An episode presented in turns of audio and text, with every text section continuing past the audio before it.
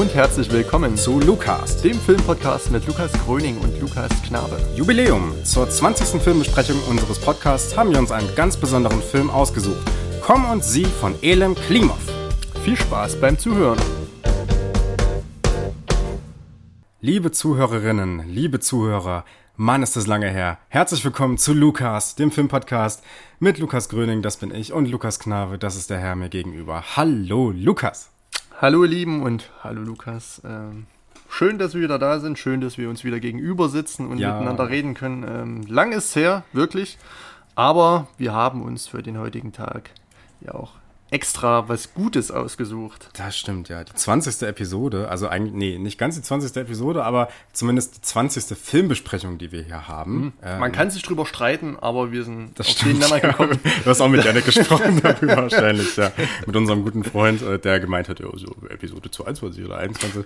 Naja, aber wir nehmen das, wir sehen das mal nicht so eng. Wir nehmen ja. das jetzt einfach mal als Folge 20. Wir haben uns dafür was ganz Besonderes ausgesucht und es ist äh, im Prinzip ein bisschen komisch. Ich habe mich nämlich sehr auf die heutige Filmbesprechung äh, gefreut. Aber der Film, den wir besprechen, der bietet ja nicht so viel Anlass eigentlich zur Freude. Ne? Es ist eigentlich ein sehr trauriger Film und eigentlich ein sehr, sehr mitnehmender, mitreißender Film. Hm. Im Sinne von, ähm, ne? Also es ist nicht gerade eine Komödie, sagen wir es mal so. Nee, also ich war auch auf die Sichtung und auf die Vorbereitung gespannt. Hab mich schon gefreut, dass wir jetzt wieder hier sitzen und ins Mikrofon sprechen. Mhm.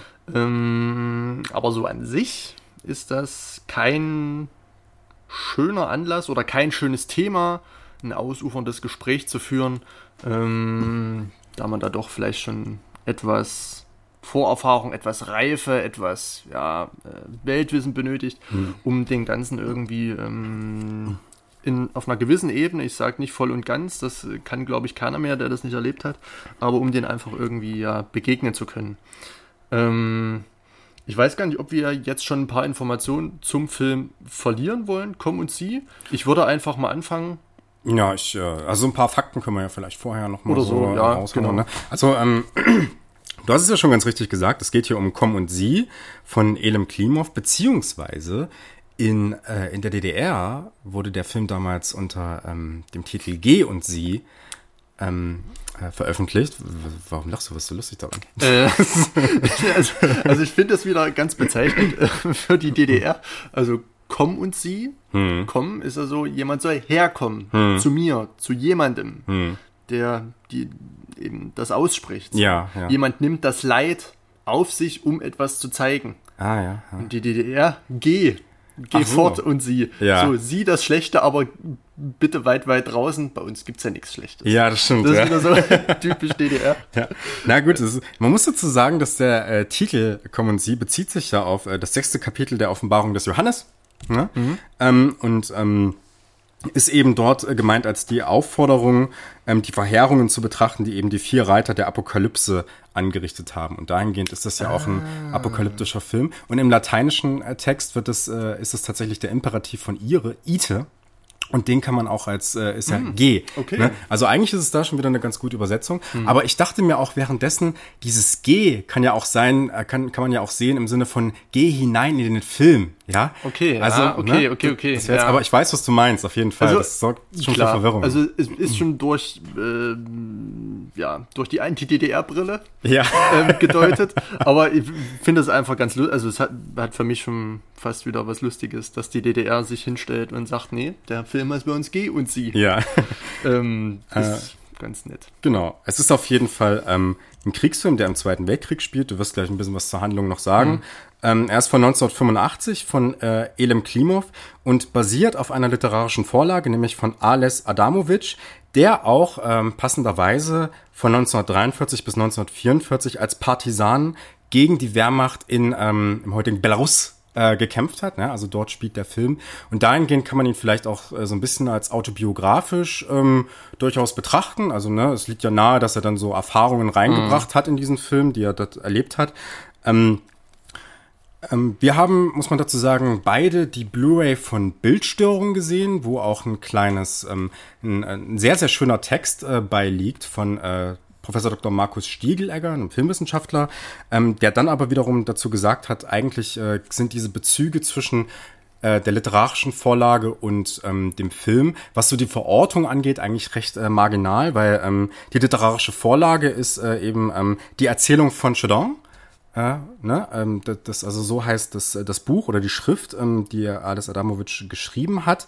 Und diese Verortung also diese historische Verortung in Chedon, die finden wir halt eben in Komm und Sie im Film eigentlich nicht. Also es ist nicht so, dass da am Anfang steht, das war ein Chedon, nee, sondern genau, es, ja. es geht, glaube ich, eher ähm, um eine allgemeine Darstellung dieses Konzeptes äh, der verbrannten Erde der Nazis. Ne? Also das wird im Film dann auch gegen Ende, so glaube ich, in so einer Schriftform gezeigt, dass die Nazis eben auf ihrem Weg raus aus äh, Weißrussland dann eben, ich glaube, 628 Dörfer niedergebrannt haben und ein Beispiel sehen wir ja dann auch im Film.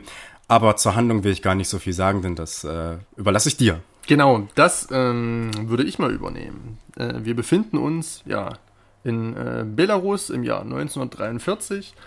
Das bedeutet, ähm, dass ja die deutschen Streitkräfte im Osten auf dem Rückzug sind. Ja, 1942 hat man ja so mitbekommen, dass, das, ähm, dass der Krieg gegen die Sowjetunion, äh, Sowjetunion relativ aussichtslos ist und man hat sich dazu entschlossen, den Rückzug anzutreten, aber nicht unter der Prämisse, ähm, alles friedlich und äh, auf schnellstem Wege zu verlassen, sondern man wollte nochmal mehr oder weniger eine Entfernung hinterlassen. Deswegen diese Kriegstaktik äh, verbrannte Erde, die einfach beinhaltete, dass man auf dem Rückzug keine ähm, ja, taktischen oder kriegerischen ähm, ja, Marschbefehle oder äh, Taktiken ausführte, sondern dass man einfach für Zerstörung sorgte, dort, wo man irgendeine Form fremder Infrastruktur vorfand. Sei es, sei es jetzt Dörfer, seien es Schienen, seien es irgendwelche Fabriken. Ähm, diese zerstörte man, diese verbrannte man, man tötete die Menschen, die in und um ähm, in diesen Gebieten waren und ja, sorgte für ein blankes Chaos, wie es natürlich auch im Film ähm, gezeigt wird. Das Ganze kann man jetzt natürlich nur mit Worten ähm, auch wiederum so ganz marginal beschreiben. Ähm, dem wird eigentlich kein Wort gerecht. Was da damals äh, zu der Zeit jetzt im historischen, echten, äh, in, in, der Realhistorik äh, ablief. Aber dazu kommen wir dann vielleicht nochmal, wenn wir über einzelne Filmelemente sprechen. Erstmal zur groben Handlung, wie gesagt. Belarus 1943 und ähm, Genau. Die Nazis und Partisanen stehen sich im Film so ein bisschen gegenüber. Die Partisanen wollen die Deutschen, sage ich mal, durch hinterhältige äh, Taktiken ähm, natürlich auch unterlegen, ähm, aber nochmal so ein bisschen aufhalten, ähm, ja, korrumpieren und äh, ihm nochmal Schaden zufügen. Und in diese ganze Thematik, die ich gerade versucht habe, nochmal zu erklären, ähm, stürzt sich der Junge, der 14-jährige Fliora, der gespielt wird von Alexei Kravchenko. Ähm, dieser ist ein, ja, ein armer, ich nenne es mal Bauernjunge, ein 14-jähriger, der sich ja voller Inbrunst und Naivität den Partisanen anschließen möchte. Und dann die Welt des Zweiten Weltkrieges, das Inferno des Zweiten Weltkrieges und das Grauen aus seinen eigenen Augen ähm, ja mit uns teilt und uns auf eine, ja, ich möchte es mal Reise oder Odyssee oder auf eine, man kann auch ja ganz äh, neudeutsch sagen, Tour de Force ähm, mitnimmt, die sich ja jetzt äh, eher flapsig formuliert äh, gewaschen hat und die einen mit Sicherheit nicht kalt lässt. Mhm. Genau, und auf diesem Weg treffen wir dann natürlich einzelne Personen, einzelne Handlungen, auf die wir noch eingehen werden. Aber das Ganze ähm, kann ich, glaube ich, jetzt schon mal vorwegnehmen, ist ein sehr, sehr ja ähm, eindrucksvoller, sehr, sehr ähm, expressiver und ähm, ja, besonderer Film, den ich persönlich, um jetzt mal auf die Rezeption meinerseits zu sprechen zu kommen, den ich so in der Art und Weise selten gesehen habe und der mir vielleicht nochmal von der, aus der Perspektive Kriegsfilm nochmal eine ganz neue ähm, Auffassung vermittelt hat, wie Krieg und wie Kriegsfilme oder Anti-Kriegsfilme ähm, dargestellt werden können. Das war ganz besonders, genau. Mhm. Aber erstmal bis hierhin zur Handlung. Ja, ähm, du bist ja schon in deine eigene Rezeptionsgeschichte so ein bisschen eingestiegen. Ich würde gern vorher nochmal sagen, äh, oder was so ein bisschen dazu sagen, ähm, weil unsere Zuhörerinnen ähm, und Zuhörer werden jetzt vermutlich sich fragen, ja, ihr habt jetzt hier ähm, die 20. Jubiläumsfolge, mhm. warum denn eigentlich kommen und sie? Mhm. Und, ähm, Entschuldigung, Das Interessante an Common Sie ist eigentlich, dass man mehr oder weniger in den letzten Jahren durch diese Neuveröffentlichung bei Bildstörungen oder in den letzten Jahren sitzen, letzten, äh, wann kam das Ding? Letztes Jahr, glaube ich. Glaub, letztes Jahr 2020. Genau, in den letzten Monaten, sagt man es mal so, ähm, relativ viel davon gehört hat und wir haben auch, ähm, du hast mich dann drauf gebracht, dass man sich diesen Film ja mal holen könnte. Wir haben uns dann mal einen Trailer angeschaut und ähm, ich war direkt von diesen Bildern da relativ begeistert und dann ähm, sind wir beide auch ähm, äh, tätig, wollte ich jetzt schon sagen, oder wir sind ja beide angemeldet auf einer Filmbewertungsplattform oder ja, so Review-Plattform namens Letterboxd. Und ähm, dort ist dieser Film sehr, sehr lange Zeit ähm, mit einer Durchschnittsbewertung von 4,6 von 5 Sternen der am besten bewertete Film der Plattform gewesen. Ich glaube, mittlerweile ist es Parasite und der Film ist auch mittlerweile ein bisschen abgerutscht mhm. inzwischen. Okay. Ähm, aber ist immer noch relativ weit vorne. Und äh, das war schon irgendwie faszinierend, ne? So ein Film, von dem man bis dato noch nie was gehört hat, der aber anscheinend so einen Impact hatte, dass so viele Filmliebhaber da sehr viel drauf halten. Ne? Und ähm, dieser Film schwirrte oder schwirrte seither so ein bisschen immer ähm, dazwischen, weil wir ihn beide die ganze Zeit nicht angeguckt haben. Und dann haben wir eben jetzt hier dieses Konzept entwickelt, dass wir uns immer Filme geben gegenseitig und aber für die Jubiläen uns was Besonderes vorbehalten. Und da haben wir gesagt, ja, jetzt ist es doch eigentlich Zeit, sich Komm und Sie mal zu stellen. Ähm, und äh, das ist eigentlich so der Grund, ja. Du hast deine eigene Rezeption jetzt schon angesprochen. Mhm. Äh, es war sehr eindrucksvoll, dass du gesagt. Das äh, ging mir auch so. Allerdings hatte ich beim ersten Mal schon ein paar Probleme mit dem Film. Ähm, dadurch, dass ich, äh, dass er einen mit so einem unbefriedigenden Gefühl teilweise zurücklässt, ähm, weil man viele oder weil ich es nicht hinbekommen habe, viele Szenen direkt in so einen Sinn Sinnzusammenhang zu bringen. Ja, es ist schon durchaus ein bisschen verwirrend teilweise. Mhm. Ähm, also, oh, scheiße. Äh, zum, ich habe gerade meinen Stift abgebrochen, ist egal. Ähm, zum Beispiel diese Szene, in der äh, dieses Mädchen Glascher tanzt da, ne? Das ist jetzt, äh, kriegt man bei erstmal nicht so richtig hin. Mhm. Ähm, und ich muss aber sagen, dass dieser Film dann mit jedem weiteren Mal gucken, ich habe ihn jetzt viermal gesehen, immer und immer stärker wird, immer besser wird und immer interessanter eigentlich, wenn man mhm. äh, dann auch mal so auf die technischen Aspekte des Films ähm, eingeht. Und ähm, ich kann den Film mittlerweile auch ähm, dahingehend als äh, das Meisterwerk ähm, ja schätzen, was augenscheinlich viele Menschen darin sehen, ja. Mhm. Ich finde ihn ganz, ganz großartig und ein sehr, sehr eindrücklicher Film über Krieg, ja. Mhm. Hat mich auch so ein bisschen davon leiten lassen, dass die äh, Letterbox-Bewertungen eben so gut waren. Ähm, und darüber bin ich, wie du schon sagtest, auch eben erst auf den Film gekommen. Man hat dann mal einen Trailer angesehen, die Bilder waren schon sehr ähm, eindrucksvoll, sehr, sehr äh, immersiv, sehr, sehr fühlbar, nenne ich es mal, ähm, mhm. die einzelnen Szenen, die dort abgespielt werden. Ähm, ja, und das Ganze brachte mich dann natürlich auch irgendwann zur Bestellung dieser tollen neuen äh, Edition von Bildstörung. Ich glaube, Dropout 37 müsste das sein. Mhm. Ja, genau. Ähm, und hab den ja mit dir und unserem Freund Janek genau ja. zusammengeschaut hm. ähm, das erste Mal hm. und ähm, wurde da auch etwas zwiespältig zurückgelassen aber das liegt nicht am Film sondern eher an meiner eigenen äh, ja Rezeptionsart und Weise oder Filmsozialisation die ja jetzt nun doch meiner Meinung nach in den letzten Jahren schon etwas ähm, ausgeweitet wurde durch verschiedenste äh, Filmgenre und Subgenre und, und so weiter und so fort. Ähm, aber das war nochmal so äh, ein anderer Einschlag, hm. den ich ähm, ja noch nicht so oft hatte. Also ich hatte mich versucht, bestmöglich darauf einzulassen, ähm, konnte mir schon denken, dass das ein sehr, sehr anspruchsvoller Film sein wird. Man hat viel darüber gehört, viel Positives.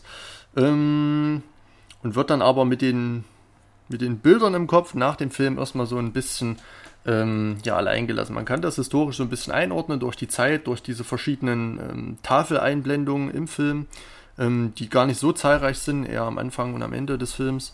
Ähm, wird so ein kleiner Rahmen geschaffen, aber das, was zwischendrin passiert, äh, pendelt dann ja doch immer schon von Realität zu Surrealität mhm. und man weiß gar nicht so richtig, ähm, was ist jetzt nun historisch hm. vielleicht belegt und was ist jetzt ähm, einfach irgendwie auf so einer transzendenten äh, oder, oder, oder, Meta, was basiert ja auf einer Metaebene, um auf ein größeres Thema oder auf größere Themen hinzuweisen. Ähm, da ist der Film relativ offen und so offen, dass es noch irgendwie am besten fühlbar, aber nicht ähm, rational erklärbar oder einfach ähm, so herleitbar ist. Also man Hm. hat schon Schwierigkeiten, den Film in wie so einer Klaviatur so eins zu eins zu irgendwie so zu dechiffrieren, jetzt dies, jetzt das, jetzt das. Das ist beispielsweise bei Hollywood-Kriegsfilmen, auf die ich auch noch zu sprechen kommen mö- möchte, ähm, wiederum ganz anders. Hm. Dort gibt es eindeutige Bilder, die gibt es hier gar nicht. Hier gibt es eigentlich ähm, ja, ein großes Chaos, ein großes Nichts. Ähm, und das war dann schon sehr, sehr ähm, fordernd, das dann auch natürlich durch die Augen oder in Begleitung ähm, eines Kindes oder eines Jugendlichen ähm, so zu sehen. Hm. Genau. Ähm, ja. Nee, ich wollte nicht, äh, Genau. wenn du noch was sagst. Ähm, und ja, also um vielleicht schon mal so einen kleinen Vergleich anzustreben, ja. ähm, ich habe mich in dem Film ähm, auf Augenhöhe mit dem Hauptdarsteller gesehen, also mit äh, Fliora. Ähm, es gibt ja diese anfängliche Szene, dieses Kinderspielen, Hm. Als die Kinder da von diesem, ich weiß nicht, Stadtvorhalter oder so, von diesem, von diesem, ähm, ja, sag ich mal, fast schon Bürgermeister oder, oder ir irgendwie Das war auf jeden Fall ein älterer Mann. Ich weiß jetzt nicht, ob man den Beruf ich glaube, irgendwie erkennt. der, oder- der lag dann noch verbrannt Ja, ja. ähm, ja. da. Später, ja. Und als Fliora auf der Kutsche lag, als er abtransportiert wurde von dem, von dem Partisan, Ja. hatte er, hatte Fliora zu dem in, äh, neben ihm liegenden Mann in der Kutsche gesagt, das ist irgendwie der Depp, der Stadtvorhalter, Ah, äh, ja, der ja. Dorfvorsteher Ja, oder irgendwas, so ein Blödmann. Und ich glaube, das waren in beiden Szenen die gleiche, äh, in allen drei Szenen die gleiche Person. Aber ist ja egal. Ähm, bei dem Kutscher weiß ich, bei dem Typen auf der Kutsche weiß ich es gar nicht. Aber bei den, also den alten Mann am Anfang und den Verbrannten habe ich auch miteinander Genau. assoziiert. Und zu, dem Fall, Kutsche, äh, zu dem Typen der auch- Kutsche hat er das nur gesagt. Denn Ja. der Mann stand dann so Ja, irgendwie so mit in der Reihe mit den Ah, Leuten, die ja, dann. Mehr, mehr oder weniger unter Trauer verabschiedet haben. Ja, Und dass er, als er dann zu den Partisanen ähm, ja, hochgezogen wurde. Hm. Aber ähm, genau, ich habe mich einfach während des Films so als, ja nicht als Spielkamerad, aber auch als ja, 14-Jähriger oder als, ähm, als 14-Jähriger gefühlt, der so in die Welt des Krieges, sage ich mal, mit einsteigt. Also sag mal, mit 14 ist man in der Pubertät, man ist so an der Grenze zum Erwachsenwerden, Hm. aber man hat noch diese, ja, diese reinen, oder man ist an der Grenze, ähm, in der man zwischen dem Guten und dem, ja, sage ich mal, Bösen oder dem Verdorbenen irgendwie am nächsten steht. Hm. Ähm, also man ist, als, als Kind ist man natürlich irgendwie jung, man ist glücklich, man ist unschuldig, man ist naiv, man ist gutgläubig und man hat noch so diese weiße Weste. Hm. Ähm, und die hat man als Zuschauer in der heutigen Zeit, im Jahr, sage sag ich mal, 2021, der, wo der Großteil äh, der hier lebenden Mitteleuropäer, sage ich mal, noch keinen Kontakt mit irgendeiner Art von Krieg hatte, Hm.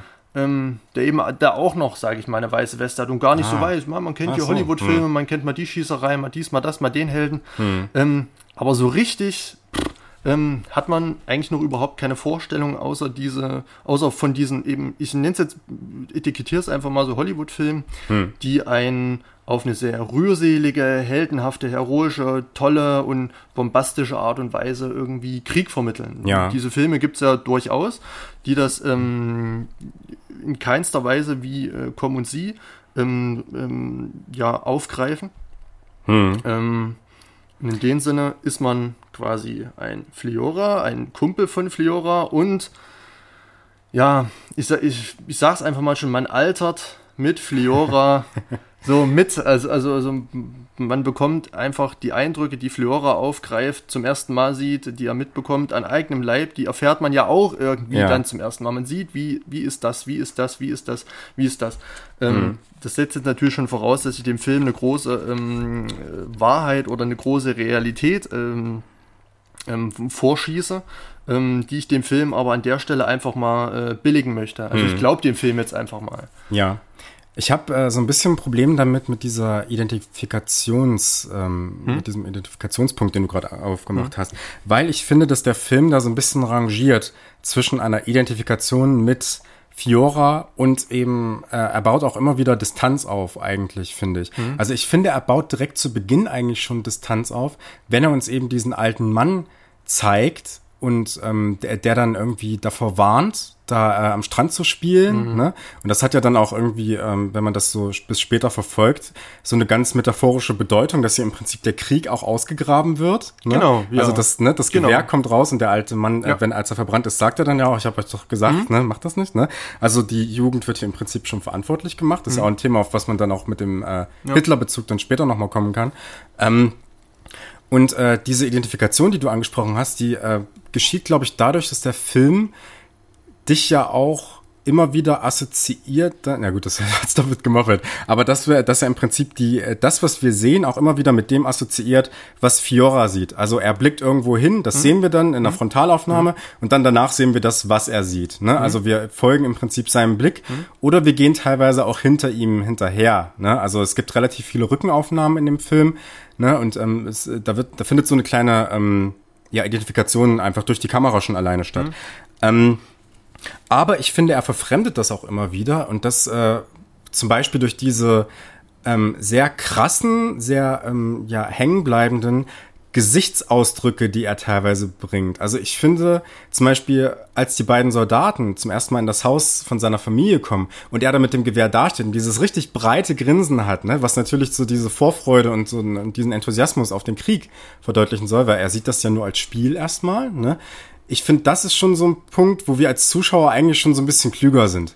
Weißt du, und wo wir uns schon denken, ja, vielleicht geht das nicht so gut, ne, wie er sich das vorstellt. ja.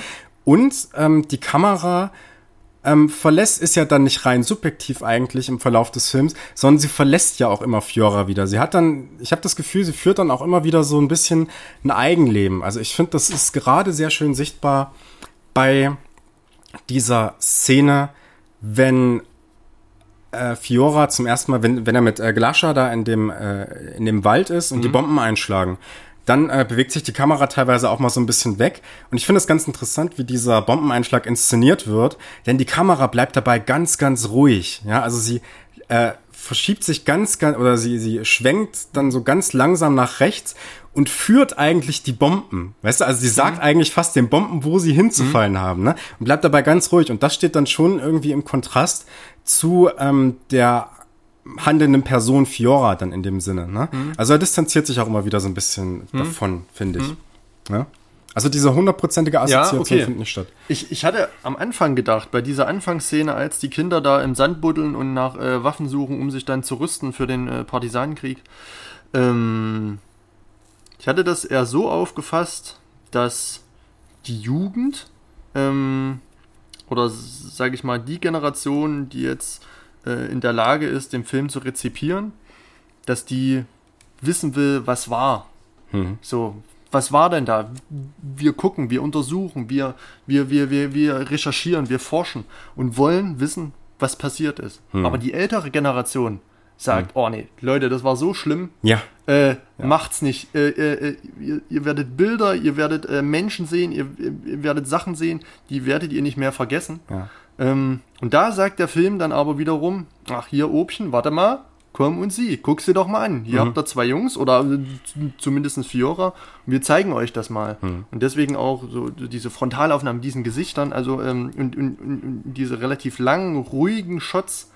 Es wurde einfach fast in einem dokumentarischen Stil gezeigt, so ist der Krieg. Also Ja. so, so versucht der Film an das Thema Krieg oder an das Motiv Krieg ähm, heranzugehen. Und da habe ich mich immer genauso unbeleckt wie Fliora gefühlt ähm, in, in der Kriegsthematik. Am Anfang denkt man ja auch, ach ja, äh, jetzt geht er da mit ihnen mit, okay, ist tragisch, Mama ist unglücklich, aber er hat ja eine Waffe, er ist eigentlich relativ gut angezogen, er geht da jetzt mit den Männern mit, die haben Motorrad, die haben äh, eigentlich, sehen eigentlich ganz äh, rüstig aus. Und dann kommt er da in dieses Lager, da sind Waffen, da ist Essen, da sind viele, viele Menschen, die alle gut drauf sind, ja, ist eine eigene heitere so Aufbruchstimmung, jetzt geht's in den Krieg und jetzt kann's losgehen und wo ist der Feind? Und dann gibt's eine riesen Schlacht und dann gibt's auch noch ein hübsches Mädchen, dann gibt's auch noch eine kleine Love Story. Ähm, und man hat sich so, man ist schon so fast so in, in, in in, in diesem Takt von so einem ganz normal, also ich nenne es jetzt einfach mal ganz normalen Kriegsfilm, die man halt so ähm, aus den letzten Jahrzehnten kennt. Findest Aber- du das so harmonisch, echt? also, also ich, also in, in diesem Lager, als da dieses Foto arrangiert wird. Ja, ja, stimmt, und ja, so das Foto. in guter Ja, ja. Stimmung und, und, und, und Das- die wollen, die war, glühen, ja. Hm. die wollen ihr Land verteidigen und jetzt geht's gut gegen böse. Völlig klar, Hm. Es wird Schlachten geben, es wird Kriege geben, es gibt eine klare Ordnung, eine klare Struktur, wer Hm. gegen wen. Jeder steht für den anderen ein. Ähm, und jetzt zahlen wir es die Nazis heim. Ja. So, und das ist ein schöner Vergeltungsfilm, ein sehr befriedigenderer Film. Ähm, aber das wird's überhaupt nicht. Also es kommt dann eine klare Störung und alles driftet aus den Fugen, alles driftet auseinander. Und der Kontrast zwischen diesem anfänglich, ach ja, hm, cool. Und, und, und, und dann so am Ende dieses, uh, ähm, das ist auf, äh, stellt der Film eigentlich schon ganz gut dar. Und da habe ich mich dann eben in der Lage des Fiora gesehen, der dann auch so desillusioniert wird, was Krieg eigentlich ist. Ja. Also Krieg ist nicht gut gegen böse und man weiß immer, wer wer ist und man Ja. weiß immer, wo es hingeht und man hat so eine Ordnung im Kopf und das sind alles heldenhafte Typen, die sich da gegenüberstehen. Man ist respektvoll äh, im Kampf und, und, und, und, äh, kann sich da irgendwie ähm, ja, äh, zivil oder ähm, der Zivilisation gemäß äh, irgendwie verhalten, sondern es ist einfach ähm, ja ein großes Chaos, ein Inferno, ähm, in der, in dem nicht mal irgendwie der Tod noch irgendeine Rolle spielt. Also der Tod ist dann eher so die Erlösung. Ähm, Falls jetzt mal irgendeiner, also es gibt im Film ja eigentlich kaum eine Szene, in der über einen Toten, der im Krieg gefallen ist, irgendwie getrauert wird Ja. zum Beispiel. Also, also so diesen Sachverhalt, den hat man ja so als, ähm, als äh, heutiger Rezipient ja gar nicht mehr irgendwie auf dem Schirm. Man denkt, das ist alles tragisch und traurig. Ähm, aber da, als ähm, dann die Kuh gestohlen werden sollte, werden ja drei oder ich, ich glaube drei Kumpan-Flioras, mit denen er da auf die Suche geht, äh, weggesprengt, erschossen.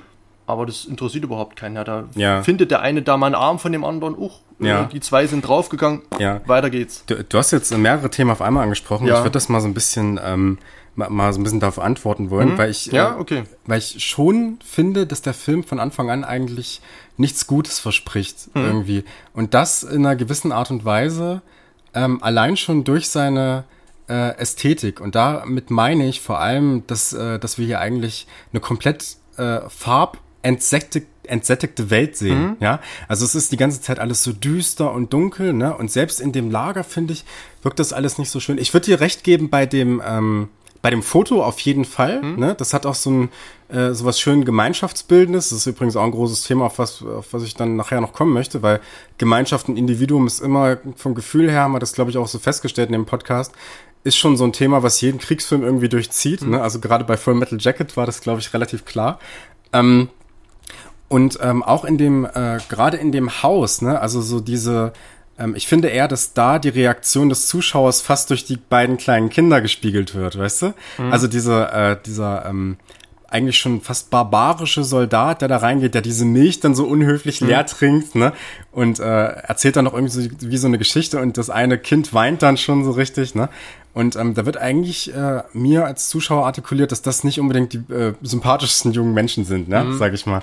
Und ähm, das wird im Verlauf des Films schon versucht zu brechen. Also es gibt auch schon diese, diese schöne Szene, ähm, wobei die auch was Befremdendes hat. Also ich meine diese Szene, in der ähm, Fiora diesen Kessel reinigt, ne? Und dann ähm, Glascha ankommt und ihn im Prinzip so, ich weiß nicht, segnet mit diesen Gänseblümchen. Ja. Er hat ja da über ihn Stimmt, Stimmt, ne? ja. Und er bring, bringt dann aber auch so einen irritierenden Blick dann, der dann wieder in, die Kamera äh, starrt, ne? Und das ist alles irgendwie irgendwie verfremdend. Und dann natürlich auch die Szene, wenn er, wenn er Genau, wenn er gesagt bekommt, dass er nicht äh, in den Krieg ziehen darf, wenn er sogar dem einen älteren Soldaten seine Schuhe noch geben muss, ne? Ähm, da geht er ja danach mit Glascher in den Wald und da haben wir ja auch dieses dieses Lachen, was gleichzeitig so ein Weinen ist auch wiederum, ne? Das kann man nicht so richtig fassen und einordnen, ähm, aber das wirkt sehr befremdlich irgendwie, ne? Also das ist schon relativ äh, schwierig, das so einzuordnen alles, ja.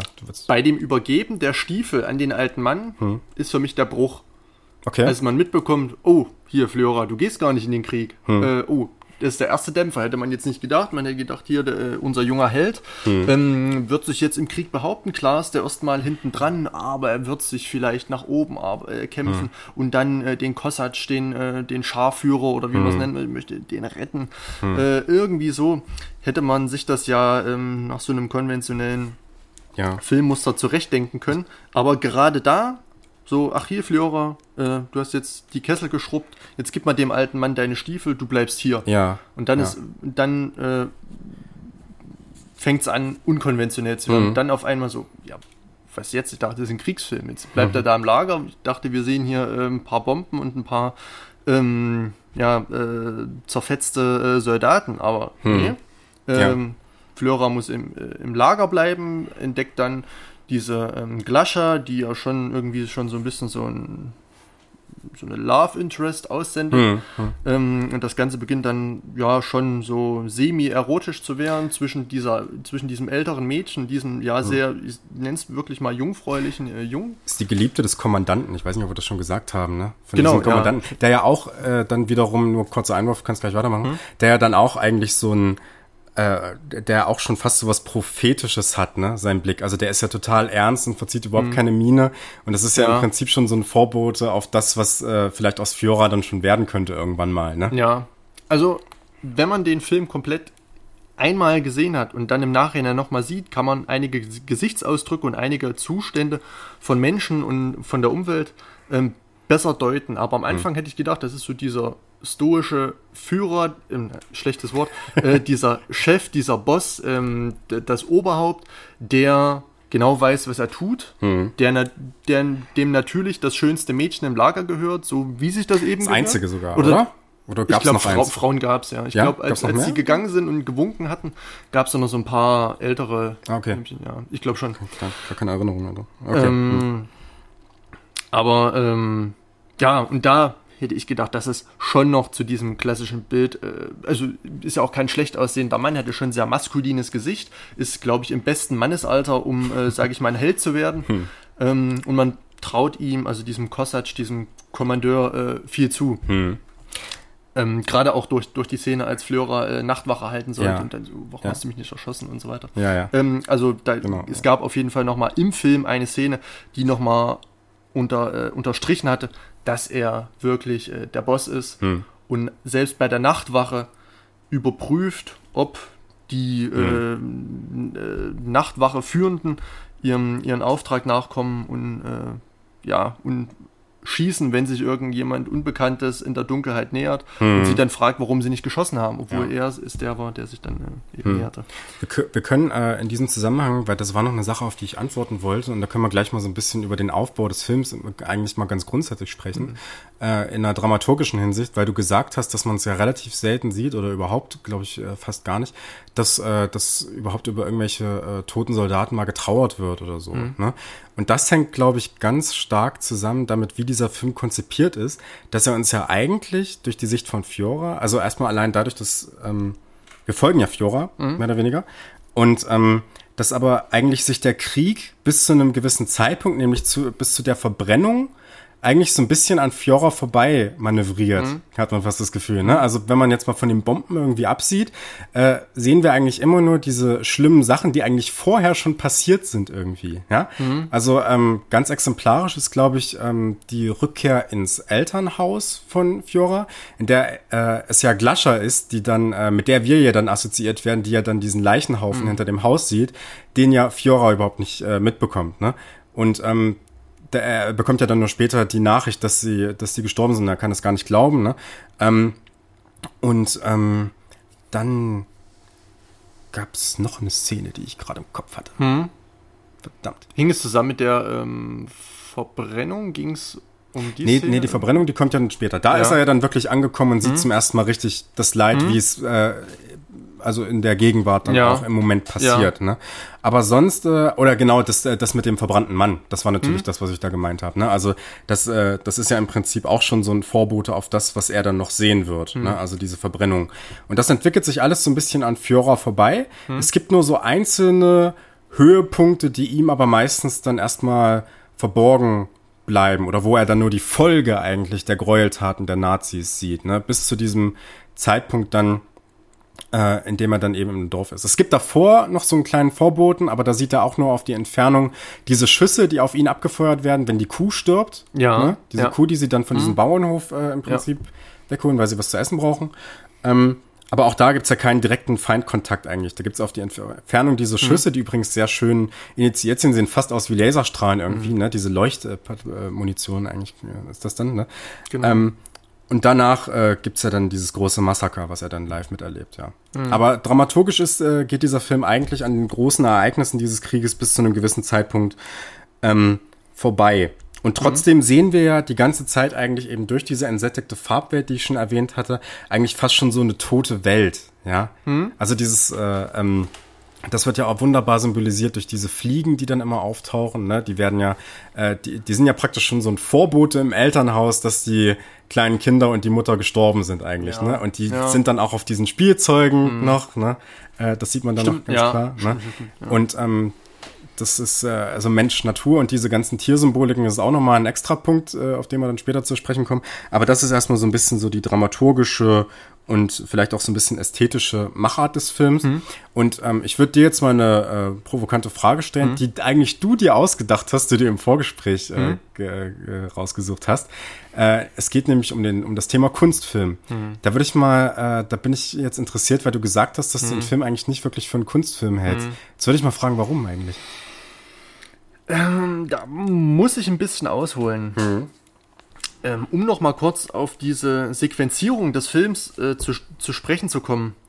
Ähm, das würde ich gerne noch mal kurz abhandeln. Also wir sehen ja. am Anfang ähm, die, die, diese Kinderspielszene, hm. dann wird Fliora äh, rekrutiert, dann kommt Fliora in das äh, Partisanenlager, ähm, fängt dann, ähm, sage ich mal, so diese kurze Love Story mit äh, Glascha an, dann kommen sie zum Elternhaus, ähm, dann kommt er ähm, mit auf diese, sage ich mal, äh, genau, Reise oder äh, Jagd na, zur Kuh. Und ab diesem Punkt, ähm, ach so, da. Hm. Genau, möchte ich jetzt kurz anhalten, hm. weil du ähm, sagtest mit dieser Leuchtspurmunition und das hm. Ganze sah äh, wirklich schön aus. Ähm, weil das ist so ein bisschen so ein exemplarisches äh, Beispiel. Ich glaube, nach dieser nach diesem Schusswechsel, die Kuh wurde erschossen und Fliora schläft dann irgendwie bei der Kuh ein. Hm. Ähm, wacht am nächsten Morgen auf und alles ist so nebelverhangen und man kann nicht weit sehen und alles ist wie in so einer, wie in so einer surrealen Traumwelt, wie in so einem, wie, wie in so einem Ewigreich und man weiß überhaupt nicht, wo man hingeht und wo man rauskommt und ähm, man kennt es aus verschiedenen Spielen, wenn man in so ein Wolkenfeld reingeht hm. und, und, auf einmal ähm, entschleiert sich das Wolkenfeld wieder und man ist irgendwie ähm, in, sage ich mal, so einer anderen Welt, hm. so mehr oder weniger. Hm. Ähm, genau, das nochmal kurz dazu. Ähm, um da vielleicht dran anzuknüpfen, warum der Film für mich kein Kunstfilm ist, ähm, wollte ich eben nochmal kurz einschränken, dass gerade diese Szene mit dem Nebel, mit dieser Leuchtspurmunition ähm, mit dieser Kamera-Ästhetik ähm, und auch, auch dem, sage ich mal, Klangteppich, der sich da so aufbaut, ähm, dass das schon sehr, sehr artifiziell ist und sehr künstlerisch hochbegabt und ähm, wunderbar abgefilmt und ähm, aufs Bild gebracht. Also da finde ich jetzt nur äh, weitere Floskeln, die das unterstreichen. Aber ähm, warum ich mich jetzt trotzdem, obwohl die Szenen da sind, äh, verwehren möchte, den Film als äh, äh, äh, als Kunstfilm zu bezeichnen. Hm. Ähm, das liegt auf der einen Seite am, am, Motiv des Krieges und an, und an der Art und Weise, wie der Film ähm, das Motiv Krieg ähm, aufarbeitet. Also ich traue mich nicht, das Gezeigte in dem Film als Kunstfilm zu etikettieren, weil die Bezeichnung Kunstfilm für mich implizieren würde, dass der Film ähm, etwas versucht, einen Sachverhalt abstrakt oder abstrahiert oder in eigenwilliger Art und Weise ähm, personalisiert, subjektiviert darzustellen. Ähm, aber da glaube ich, dass Ilem Klimov zwar schon versucht hat, aus, aus ähm, den Schriften von Ales Adamovic und aus seinen eigenen Erfahrungen ähm, da schon eine Geschichte draus zu erzählen, die auf wahren Begebenheiten basiert, die historisch mit Sicherheit gut recherchiert ist. Ähm, und da es ein Film ist, oder der Film ist, den ich am ehesten zurechnen würde von den Kriegsfilmen, die ich gesehen habe, ähm, ich kann auch mal ein paar aufzählen, die können wir dann vielleicht nochmal später als Vergleich mit heranziehen. Ähm, also nur mal ganz kurz, zum Beispiel Band of Brothers, Soldat James Ryan, Dunkirk 1917, Pearl Harbor, Schindlers Liste, Herz aus Stahl, Hexor Ridge oder U571, so die ganze Riege der... Full Metal Jacket, Apocalypse Now. äh, Vietnamkrieg. Ich Ach so, du hast Weltkrieg. Ach so, du hast jetzt nur Weltkrieg. Ach, Entschuldigung, genau, das habe ich jetzt. Dann, okay. Ja, dann wäre die Liste natürlich noch länger. Ja. Aber okay. abseits dieser ganzen Filme ist Kommen und Sie nach den zwei Sichtungen, die ich bisher ähm, mit dem Film unternommen habe, der Film, den ich am ehesten zubilligen würde, dass der mir am ehesten die Erfahrung zumindest in weiter Ferne zeigen konnte, wie Krieg sein kann. Okay. Ähm, Krieg ist wie nicht, äh, wie das, also Krieg an sich, also es geht jetzt, da geht es jetzt wiederum nicht um den Zweiten Weltkrieg. Hm. Ähm, in Komm und Sie geht es nicht um den Zweiten Weltkrieg, da geht es allgemein, finde ich, um Krieg. Hm. So, ähm, also auch Krieg, der noch passieren kann oder der passierte, allgemein um dieses Szenario, um diese Gefühlswelt, die ein Mensch im, der, äh, ja, im Krieg äh, empfinden kann. Hm. Und daher ähm, möchte ich den Film gar nicht als Kunstfilm bezeichnen, da ich mir dann einfach denke, ähm, das Ganze wird so derealisiert. Das Ganze wird so, äh, ist dann einfach fiktiv. Es ist ein Kunstfilm, es ist toll dargestellt, aber im Prinzip ist es auch nur Kunst, sage ich mal. Kunst ähm, eher abseits des ähm, Realismus. Also Kunst ist für mich jetzt das komplette Gegenteil des Dokumentarischen. So, mhm. und, und der Film hat für mich wieder fast eher was Dokumentarisches mhm. als was Künstlerisches, obgleich er sehr, sehr ausgeschmückte und tolle und durchdachte ähm, Szenen hat, die sehr ikonisch sind, die hängen bleiben ähm, und die ja einen Seltenheitswert haben, die mhm. wahrscheinlich den Film auch äh, in einer starken Art und Weise charakterisieren. Mhm. Daher würde ich den Film, ich bin in, ähm, in der Recherche drauf gestoßen, dass der Film als Kunstfilm bezeichnet wurde. Hm. Dem würde ich eher widersprechen und sagen, dass der für mich persönlich in meinen, nach, nach zwei Rezeptionen der Film eigentlich alles andere als ein Kunstfilm ist. Und ich finde, hm. das ist es keine Beleidigung, aber es ist, hm. ähm, es schmälert den Impetus des Films. Den, ah. Also den Impact, den, den der Film auf uns haben könnte, wenn man im Hinterkopf hat, es ist ein Kunstfilm. Hm. So. Aber ist es nicht gerade die Kunst dann, dass dieser Film uns eben, äh, oder dass er eben diese Grenzüberschreitungen dann teilweise macht und uns eben äh, über diese äh, künstlerische oder künstlerisch sehr stark hergestellten Bilder ähm, dann eben einen, einen Eindruck vom Krieg vermittelt. Also ich gebe dir zumindest, was, was so das, die Machart angeht, mhm. gebe ich dir in gewisser Weise recht, dass dieser Film äh, in gewisser Weise auch so einen Realismus-Aspekt mhm. drin hat. Das würde ich vor allem sagen, ähm, in diesen Szenen während der Verbrennung, ja, also da mhm. ist es teilweise so, wenn die Menschen durch die Straßen äh, gehen, dann ist die Kamera im Prinzip fast ein, eine Person, die da mittendrin steht, ne? Also an der die Menschen vorbeigehen und so. Und natürlich arbeitet der Film ja auch äh, ganz, ganz offensichtlich mit Archivmaterial am Ende, ne? Also mit wirklich mhm. historischen ja. Aufnahmen. Ähm, er hat aber zwischendrin hat er ähm, wirklich sehr, sehr viele künstlerische Aspekte und wirklich offensiv hergestellte Bilder, finde ich. Mhm. Also das, äh, weiß nicht, was man da jetzt anführen kann. Also zum Beispiel wäre da dieses, dieses Foto, äh, oder erstmal die beiden Fotos generell, ne, das ist ja dann klar. Also das könnte man auch wiederum als Realismus bezeichnen, gell? Mhm. kann man dir natürlich recht geben. Aber auch, ähm, dass man dann eben wiederum über die Montage äh, also mit dem mit dem äh, mit dem nächsten Bild dann wieder ein Stück rangeht und dann wiederum nur das Gesicht von äh, äh, ja. Fiora zum Beispiel hat, ne? Und das, äh, das ist ja keine fließende Bewegung dahin, die dokumentarisch anmutet, ne? Ähm, oder was mir auch aufgefallen ist, ist zum Beispiel der Punkt, wenn die Partisanen von dem Lager weggehen, dann ist das im Prinzip fast so eine Massenszene und du mhm. hast es ganz klar auf einen Bildmittelpunkt hingerichtet, ne? So dieses, äh, diese Machart. Und ich finde auch, dass diese relativ langen Plansequenzen, die der Film hat, dass das schon auch so was Tarkovsky-mäßiges hat teilweise, ne? Mhm. Also mit äh, sehr, sehr äh, also man könnte natürlich auch sagen, gerade auch diese, diese dokumentarisch anmutenden Szenen, in denen die Menschen durch die Straßen gehen, hab, äh, also durch, durch diesen Ort, ne, äh, kurz vor der Verbrennung, haben in gewisser Weise was Künstlerisches, weil es auch durchgeplant ist, ne? Weil man da auch dann so diese kleinen Eindrücke bekommt, wie zum Beispiel diesen deutschen Soldaten, der diese drei Kinder dann oben drauf hat, ne? Mhm. Das ist ja was, was der Film unbedingt will, was mhm. wir sehen, ne? Also mhm. das ist erstmal so eine Annäherung ähm, da äh, an so ein fast schon, das hat ja fast so einen Volksfestcharakter mhm. irgendwie, ne? Ähm, äh, so eine Annäherung vorgenommen wird. Ähm, und dann muss man natürlich auch sagen, gerade auf einer tonalen Ebene wird das äh, relativ klar, dadurch, dass wir Zuschauer auch assoziiert werden mit ähm, dem, was äh, Fiora hört. Also nach dem Bombeneinschlag zum Beispiel haben wir ja auch dieses Fiepen mhm. in den Ohren. Ne? Und das würde man in einem Dokumentarfilm natürlich dann nicht sehen. Ne? Oder nicht hören, besser gesagt. Mhm. Und während der Verbrennung läuft ja dann auch diese Orgelmusik. Ne? Und du hast diese ganz, ganz vielen Klänge äh, übereinander. Ich habe mir das mal aufgeschrieben, was ja. da alles vermischt wird. Das ist nämlich wirklich ähm, fan fantastisch. Also du hast diese Orgelklänge, die vermischen sich dann mit Schüssen, die auf das, äh, auf das Gebäude abgefeuert werden. Dann mit den Flammen und dem Flammenwerfern vor allem, also dieses Sch, was da richtig so äh, mhm. in, in, das Gebäude reinspritzt.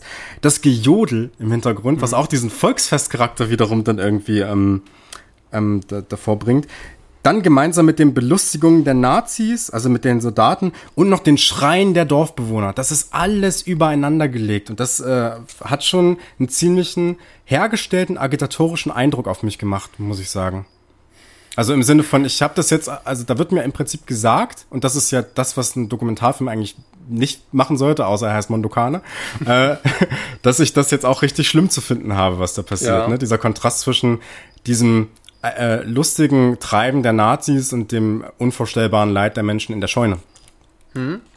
Ähm, vielleicht ganz kurz zu diesen Orgelklängen. Ich weiß nicht, ob da irgendwie Mozart oder Strauss abgespielt wurde. Hm. Ähm, aber man sieht ja, dass zum Beispiel, ähm, dass in, in, in dieser Tötungsszene, in der die Kirche, in die, die Holzkirche abgebrannt wird, dass da so ein Wagen ranfährt mit so einem Lautsprecher. Und ich glaube, das gehört zur psychologischen Kriegsführung der Nazis, ja. dass die während solcher Szenen laut Musik abgespielt Stimmt, haben. Stimmt, ja. Genauso das hast du mich die, direkt widerlegt mit dem. Genau, ja, also das ist so die, Punkt, ja. diese, diese, dieses psychologische, dass sie quasi mit der Musik und mit dem Gelächter der Nazis untergehen sollen. das, das, hatte, das hatte so dieses diabolische des Dritten Reiches, dass ja auch diese Sturzkampfbomber so hm. konzipiert wurden, dass dort irgendwie kleine Löcher gelassen wurden, die der Wind durchpfeift, hm. damit dieses charakteristische Geräusch Stimmt, äh, irgendwie entsteht und sich in den den Köpfen der Menschen irgendwie ähm, ja, festbrennt. Ja, also es ist doch innerdiagetische Musik. Stimmt. Ja, ja klar, hast recht. Ja, genau, ja. stimmt. Ähm, ja. Und, und ja, in der Szene kommt vieles zusammen. Es wird überhöht möchte ich auch nicht sagen. Also um, um, zu sagen, das ist überhöht und das wird garantiert nicht so passiert sein, denn das ist alles jetzt arrangiert und alles für die Kamera gemacht und für den Zuschauer, damit er auch möglichst in zwei Minuten sieht, wie so ein ganzes Gelage, in, äh, in was irgendwie mehrere Stunden gedauert hat, ablief. Mhm. Ähm, aber ich könnte mir vorstellen, mit dem, was ich weiß aus meinem ja, historischen äh, Wissensschatz, der ähm, nicht ausufernd ist, das möchte ich mir gar nicht äh, anrechnen. Hm. Aber der, der durchaus ähm, sich dieser Sache bewusst ist, ähm, könnte ich mir vorstellen, dass das doch genau so gewesen ist. Also da mhm. wird keiner, kein, äh, keiner der Nazis in, gerade in der Szene irgendwie andächtig dastehen ähm, und zugucken, wie da eine Kirche abbrennt. Man mhm. wird sich auch nicht abwenden, sondern man wird dieses Ereignis dort 200, 300 äh, Dorfbewohner, die man als, als, ja, als Schweine, als Juden, als sonst was bezeichnet, hm. ähm, dem wird man sich nicht einfach abwenden und das passieren lassen, sondern das wird man feiern. Hm. Ähm, dort wurde ja, sage ich mal so, ein Feindbild geschaffen, das so viel Hass und ähm, so eine Überzeugung ähm, und Fanatismus auslöste, hm. dass ähm, ja sowas eigentlich schon ja, also eine, der wahre Höhepunkt war für ja, deutsche Soldaten, hm. ähm, wenn man eben den Feind im wahrsten Sinne des Wortes brennen sieht. Und in der Szene kommt gerade auch gut heraus. Also es, vielleicht ist es so realistisch wie nötig, aber so künstlerisch wie möglich. Also das hm. Realismus und, und, hm. und, und, und, und die, dieses Artifizielle mit ins Spiel gebracht werden. Hm. Dadurch, dass gerade diese Szene auf der einen Seite okay, man könnte denken, so war's, aber auf der anderen Seite könnte es auch ein Gemälde oder ähm, ein gespieltes Gemälde von Hieronymus Bosch sein. So mhm. die Hölle. Und, mhm. und, so stellt man sich das Inferno vor. Ähm, überall sind irgendwelche Trunkenbolde, Raufbolde, ähm, ähm, irgendwelche schlechten, sündhaften Menschen, mhm. die nur Tod, Gewalt und äh, Siff und Suff äh, im Kopf haben, mhm. ähm, sich fernab jeglicher Zivilisation in, zurückbewegen, einfach äh, ja so urtümlich werden, ähm, mhm. auf die einfachsten äh, ja, Triebe nur noch reagieren ähm, und ja. einfach ja trotzdem dieser Fakt mitschwingt, dass dort unter der Führung ähm, Adolf Hitlers Hm. ähm, eine Menschenrasse, Hm. ja, im, äh, das ist jetzt natürlich dieser Dritte Reich-Sprech, der auch im Film Anklang findet, ähm, ausgelöscht werden soll. Hm. Und das hat dann, finde ich, nochmal einen ganz schönen Einschlag, in, dass man auch sagen könnte, dass Komm und Sie natürlich auch ein Anti-Nazi-Film ist. Hm. Ähm, Aber ein reiner Kunstfilm. Ilem Klimov hat das hier äh, künstlerisch hochbegabt, hat er mit Komm und Sie auf jeden Fall bewiesen. Aber ich würde deswegen Komm und Sie nicht als Kunstfilm bezeichnen. Hm. Also da wäre es jetzt am besten, wenn man jetzt einen richtigen Kunsthistoriker bei der Seite hätte, der sich wirklich gut mit dem Zweiten Weltkrieg auskennt Ja. und der uns sagt, äh, Jungs, so war's und so war's nicht. Ja. Das kann man dem Film abkaufen, das nicht. Das wäre jetzt so. am besten, um dann wirklich Ja. verifizieren oder falsifizieren zu können. Äh, Kunstfilm, sehr künstlerisch, sehr über, überhöht, überspitzt, Hm. metaphorisiert oder sehr realistisch. Und ich möchte dem Film beipflichten, dass das wirklich schon, also ich kann es mir wirklich vorstellen. Ja, also es, äh, es ist auf jeden Fall, äh, hat es sehr viele Realismus-Elemente, aber auch sehr, sehr viele klar künstlerisch hergestellte Momente. Ähm, ich würde da zum Beispiel sagen, auch während der Verbrennung gibt es ja zum Beispiel so Close-Ups von Soldaten. Es gibt ja da ein Close-Up, wo der Soldat dann so seinen Kopf so äh, schwingt seitlich und dann lacht. Das würde man halt im normalen Leben nicht so sehen. Ne? Also man würde wahrscheinlich im normalen Leben jetzt nicht so nah an diesen Menschen ran. Ne? Also das, das ist schon so ein, so ein aufgenommener Close-up. Und ich finde, und das macht auch die Interpretation dieses Films dann im Endeffekt so schwierig, dass er ja sehr äh, oder durchaus einige ähm, ja schon hergestellte Szenen hat oder metaphorisch aufgeladene Szenen, die aber so ein bisschen für sich zu stehen scheinen, ne? Und die da mehr oder weniger ja reinmontiert wurden. Also ich dachte da zum Beispiel gerade an den Tanz, den Glascha im Wald aufführt, ne? Und das ist ja auch so ein, so ein Ding, sie, sie tanzt da. Ich weiß ehrlich gesagt nicht, was das für ein Tanz ist. Charleston. Ja, Charleston, ja. Aber ähm, es wird halt auch begleitet von so einem, äh, von, von so einer Musik, die dann zwangsläufig eigentlich extra diegetisch sein muss, also die nur wir hören und vielleicht sie noch, ne? Aber, aber es ist jetzt nichts, was im Film abgespielt wird in der Szene, ne? Also Ja, es ist, das, das hören stimmt, wir. ja. Und zugleich halt auch mit so einem, ja, mich hat das irgendwie so an Disney erinnert, weißt du? Also weil, weil man hört dann auch so eine Trickfilmstimme da im Hintergrund noch während des Sings, ne? Also es hat so Mhm. Ja. was Disney-mäßiges Ja. und so ein, äh, so ein Bezug zu, zu westlicher Kultur dann auch irgendwie, ne? Also das scheint mir auch, und das scheint auch in dem Fall nicht äh, so zu sein, dass das mal so eine kurze Ablenkung ist vom Krieg oder sowas, sondern dass es scheint wirklich so ein Zustand zu sein von, ich möchte hier, ich möchte jetzt tanzen und das ist eigentlich das, was ich eigentlich komplett will, also für mein Leben lang so, ne? Also wie so eine Leidenschaft irgendwie, die sich dadurch Genau, artikuliert, ja. ne? Durch diese auch sehr zentralisierte Szene dann, also es gibt ja diese Einstellung, wo die Kamera hoch und runter fährt an ihrem Körper und wo man sie so halb seitlich sieht. Ne? Und dann gibt's auch eine Einstellung, wo sie sehr zentral ist und wo das auch schon so ein bisschen diesen Disney-Tollpatsch-Charakter irgendwie hat, wo sie fast hinzufallen droht irgendwie. ja. Ne? Also So- das Tempo ist auch ein bisschen angezogen, Ja. also es wirkt sehr, sehr ja. irgendwie abstrakt, dieser ganze Tanz. Ja, Ähm, genau. Und wenn man über das Künstlerische spricht, dann muss man natürlich, äh, und das ist ganz klar künstlerisch hergestellt, meiner Meinung nach, muss man natürlich über die äh, Montage reden, die sich da meiner Ansicht nach schon so am sowjetischen Montagekino in der Tradition von einem Eisenstein ähm, artikuliert. Ne? Also das erste Mal sieht man das ziemlich gut, gerade in der Szene, in der ähm, in der äh, Fiora diesen Kessel reinigt und dann gibt's einen Schnitt und dann wird das Fleisch aus dem Kessel geholt, ne? Also Fiora im Prinzip so als ein Stück Fleisch im Prinzip, ne? Wo man dann, also es wird schon so vorweggenommen, eigentlich gibt's hier kein Individuum mehr so richtig oder wird es zumindest nicht mehr geben, ne? Und ähm, da kann man dann vielleicht noch gleich, äh, äh, nachdem du vielleicht noch darauf geantwortet hast, ne, äh, gerne, ja. auf diese, auf so ein paar Motive zu sprechen kommen, die ich mir hier aufgeschrieben habe. Da ist Mensch und Natur, diese Verbindung nämlich auch eins. Äh, und zum anderen natürlich diese Montagesequenz am, am Ende, wenn er auf das Hitler-Bild schießt, ne, also Hitler der Befreier steht ja da drauf, ne, und ähm, wir im Prinzip rückwärts abgespieltes Archivmaterial haben, was immer wieder anhält und dann schießt er in die Kamera und durch die Montage wird eigentlich dieser Effekt hergestellt, dass wir glauben, mit dem Schuss oder mit den Schüssen, also die sorgen im Prinzip dafür, dass das zurückgespielt wird, ne, bis wir dann äh, zu, zu Baby Hitler kommen. Zum, zum, ne, also, Ja. äh, also im Prinzip wird die ganze Geschichte des Nationalsozialismus an äh, erzählt anhand von Adolf Hitler, da nochmal zurückgespielt bis zum äh, bis zur Kindheit, bis wir ein Bild sehen von der Kindheit Adolf Hitlers, wie er auf dem Schoß seiner Mutter sitzt. Ja. Ne? Und das ist schon russisches Montagekino eigentlich, mhm. oder sowjetisches im Sinne von Eisenstein, mhm. mhm. der dann auch eine agitierende Wirkung dadurch natürlich äh, mit haben wollte. Mhm. Und wir können auch, wenn wir über diesen Mensch-Natur-Aspekt sprechen, gibt es noch einen Bezug zu Eisenstein, glaube ich. Aber vielleicht willst du erstmal was dazu sagen. Ich würde nochmal auf die auf diese Tanzszene von äh, Glascher zurückkommen. Mhm. Ähm, dadurch, dass das ja dann schon so ein bisschen, ja, auch fast schon skurril wirkt. Mhm.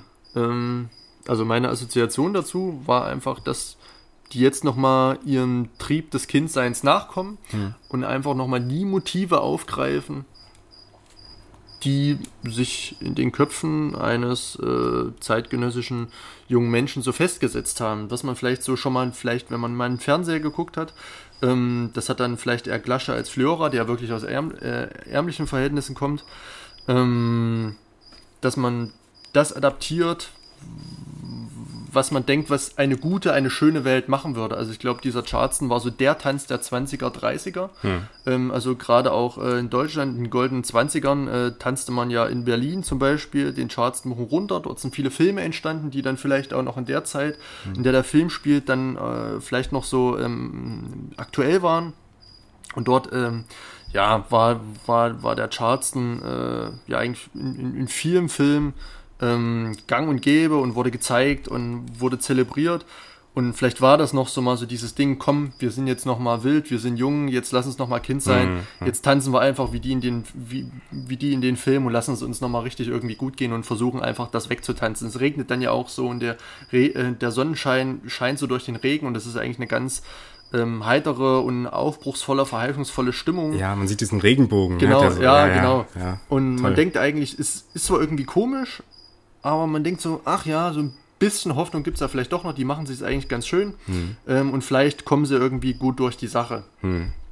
Ähm, genau, also war für mich dann eher nochmal so die Sicht aus, aus den Kinderaugen. Hm. So wie man jetzt halt nochmal ähm, so darstellt, dass das halt zwei Junge sind, hm. die nochmal so ein bisschen, naja, vielleicht noch nicht äh, so das letzte Funken ähm, Hoffnüngchen irgendwie verloren haben. Hm. Ähm, aber ja, du wolltest zur Natur-Tier-Symbolik zu sprechen. Genau, ich wollte mir einfach mal dieses Motiv äh, mhm. rausgreifen, weil es ja sehr, sehr viel. Also erstmal muss man sagen, dass dieser ganze Film ja im Prinzip in so einer ähm, recht dörflichen Hinterlandgegend äh, und die auch sehr naturnah ist, mhm. spielt, mhm. ne, von, von äh, Belarus. Und ähm, halt, wir sind auch ein Großteil des Films im Wald unterwegs. Ne? Also wir haben ja eigentlich einen Menschen, der eingebettet ist in die Natur mhm.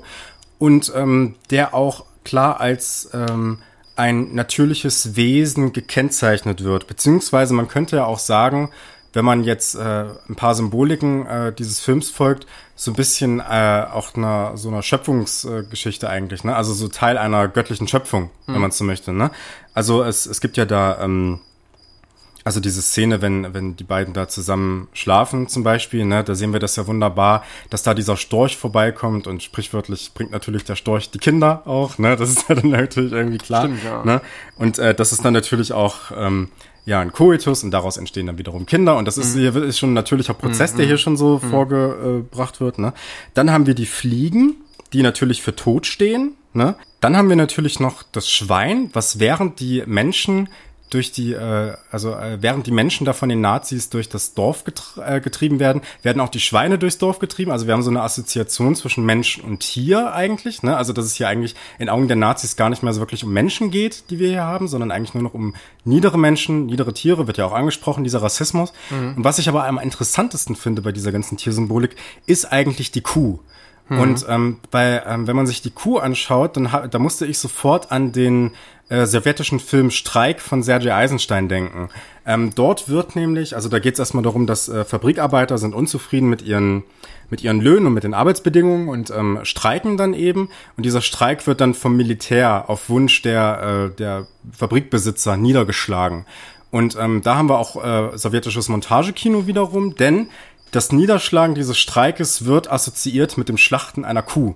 Mhm. So, und das finde ich ganz interessant, weil diese Kuh uns ja zum ersten Mal eigentlich gezeigt wird, in dem Moment, oder uns wird zum ersten Mal eine Kuh gezeigt, in dem Moment, an, an dem dieses Foto gemacht wird. Ne? Also mhm. im Prinzip schließen sich die Partisanen ja sozusagen zusammen und bringen noch diese Kuh aufs äh, Feld, ne? Äh, mhm. aufs Bild. Man muss ja jetzt gucken, was Partisanen sind. Das sind ja in, in der Regel keine ausgebildeten ähm, Krieger, ne? Das sind ja Arbeiter eigentlich, ne? Die da zusammengetrieben werden. Und ich habe da so das Gefühl gehabt, dass hier auf einer symbolischen Ebene gezeigt werden soll, dass eben sich diese Kuh sozusagen, also dass sich, dass sich die Arbeiterschaft eben vereint und diese Kuh wird dann noch als Symbol für diesen Niederschlag des Streiks, also auch im Prinzip als Arbeiterschaft in dieser Montageassoziation von Sergei Eisenstein, ähm, also dieser Bezug wird hergestellt. Und dadurch äh, hat man im Prinzip so eine Assoziation, dann, wenn man sich den Film weiter anguckt, die Nazis und die Unterdrücker der Fabrikbesitzer. Und Nazis werden ja dann lustigerweise auch oder passenderweise auch, diese Dekadenz wird ja dann auch wunderbar ausgestellt durch diese Frau in dem Flugzeug, ne, die dann in Hummer ist. Ne? Ach so, Flugzeug? Ja, na dieser, na dieses Flugzeug, was die ganze Zeit drüber schwebt, was wir zu Beginn des Films ah, auch schon ah, sehen. Okay. Da ist ja dann diese Frau drin. Ja. Und äh, die ist ja dann in Hummer und schaut dann auch direkt in die Kamera zu uns Zuschauern. Ne? Und da und dadurch könnte man ja auch herstellen, okay, es ist eigentlich so eine Einigkeit zwischen der Kuh, dem Partisan ja. und uns Zuschauern. Ne? Also wir finden das gemeinsam mhm. schlecht, was die Nazis da machen. Ah, okay. Also es ist mein ja. Interpretationsrahmen, das ist, ich weiß nicht, ob der Bezug da irgendwie herstellt ist. Hm. Aber es passt mir ziemlich gut zu einem Film, der auch ansonsten am Ende Eisenstein eigentlich zitiert ja. oder seine Theorie zitiert, hm. sagen wir es mal so. Ne? Also ich finde das ganz interessant. Also ich hatte tatsächlich in dem Punkt nur den Storch, die Fliegen und die Kuh auf dem Schirm. Ähm, hm. Den Storch natürlich, äh, klar, für Fruchtbarkeit, für Sexualität, für äh, Nachkommen und so weiter. Hm. Ähm, die Fliegen also eigentlich so als Symbol des Todes und des Teufels und so weiter. Hier war der Teufel, hier hat er seine Fliegen hinterlassen. Mhm. Ähm, so. Und ja, die Kuh.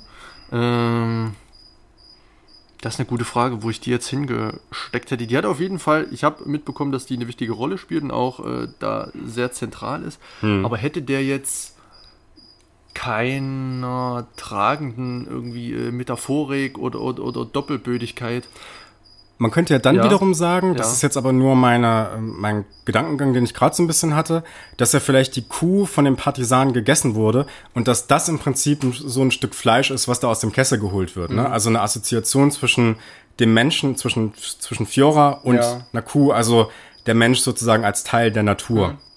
Und da könnte man ja wiederum die interessante Frage stellen. Und äh, da ist der Film, ist auch ideologisch zumindest ein bisschen schwierig, ähm, weil er im, meiner Ansicht nach die Möglichkeit offen hält, dass dann dementsprechend, wenn der Mensch Teil der Natur ist, dass dann auch der Krieg vielleicht Teil der Natur ist und von so einem natürlichen Prozess sozusagen lebt. Ne? Also Krieg so als natürlicher Teil des Menschen, an dem wir eigentlich nichts mehr ändern können. Also im Prinzip so, eine, so ein Infragestellen, haben wir eigentlich einen freien Willen oder sind wir eigentlich in dieser äh, Schleife gefangen, dass das immer wieder irgendwie passiert, weißt du, durch Konflikte globaler Art oder, oder nicht globaler mhm. Art oder so. Ne?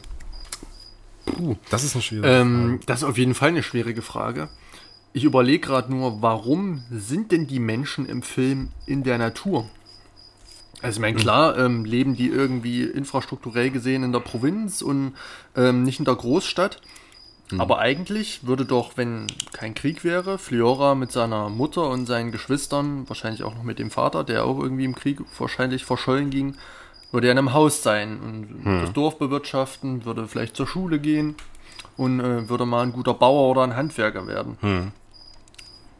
Und hm. der Krieg treibt ihn ja dann letztendlich in den Morast, in diesen Sumpf, in diesen Dreck, hm. ähm, wo dann letztendlich auch dieses äh, Elend stattfindet. Insofern würde ich dieses naturalistische Bild und dieser Bezug zur Natur gar nicht mal ähm, als so positiv bewerten, da die Natur sowohl Mutter als auch Hölle eigentlich gleichzeitig sein ja, kann. Ja, es ja. kann sowohl das Schöne, das Wunderbare sein, die Natur als, als, als äh, Raum der Freiheit, der hm. Fruchtbarkeit, hm. der ähm, ja des Glücks, hm. aber auch als ähm, ja der äh, des ja Morass des Todes, der, der, der, der, des Verfaulens, des ähm, mhm. ähm, ja auch wieder Bösens, könnte man ja. überspitzt sagen. Ja, ja, nee, das war jetzt auch gar nicht so gemeint, dass es nur positiv ist. Also mhm. ganz im Gegenteil, wenn Krieg Teil der menschlichen Natur wäre, wäre das ja nichts Positives in dem Sinne, ne? Weil es verursacht ja Leid und Tod.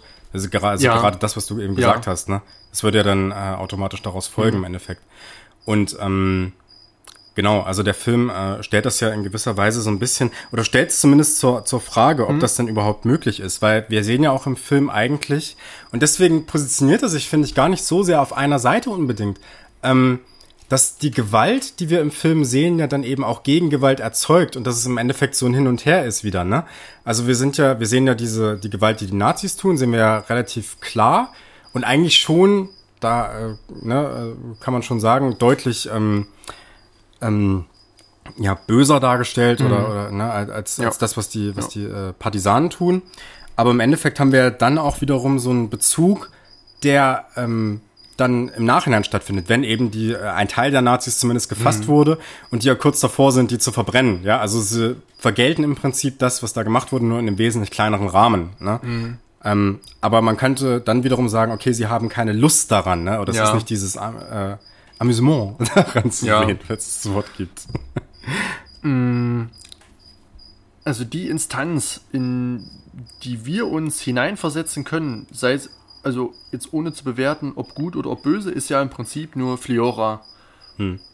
Diesen begleiten wir und der schließt sich dann natürlich äh, ähm, äh, ja aufgrund seiner Herkunft, sage ich mal, natürlich den Partisanen an ja. äh, und nicht den Nazis. Insofern ähm, bietet der Film ja schon die Perspektivierung oder die Ausgangslage, okay, hier, wir sind auf der Seite hm. und spielen damit.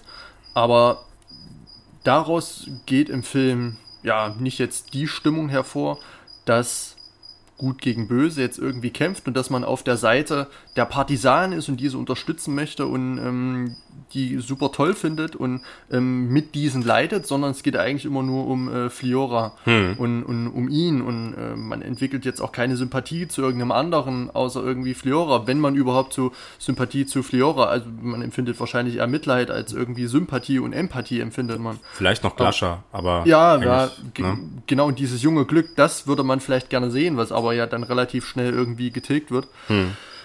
Ähm, und insofern ist der Film, da komme ich wieder drauf zurück, dass der F Film den Krieg wieder so mh, mm, realistisch wie möglich, würde ich jetzt einfach mal sagen, darstellt. Mhm. Ähm, dadurch, dass es vielleicht auch in, einem, in, in, in einer Kriegsaktion oder in einem Kriegsverhältnis als einfacher, junger, unbedarfter Mensch, der ähm, vielleicht noch nicht so diesen, diesen Habitus ein, eines Soldaten, eines soldatischen äh, Mannes, eines ähm, ja, richtigen Kerls so übernommen hat, der mhm. ähm, noch nicht von dieser Propaganda und diesem ganzen Aufheizen gegeneinander angestiftet wurde, dass der überhaupt nicht weiß, wo gehöre ich denn hin? Ich laufe da jetzt einfach mal hinterher, weil die meine Sprache sprechen und weil die, äh, ja, weil, weil ich die vielleicht auch kenne aus dem Dorf oder mhm. so, aber im Prinzip habe ich mit denen nichts gemeinsam und die geben mir nichts aber irgendwie geht es ja dann wiederum gegen die Nazis. Und hm. das sieht man dann ja auch und er entwickelt dann ja auch so ein blankes Entsetzen, als er dann sieht,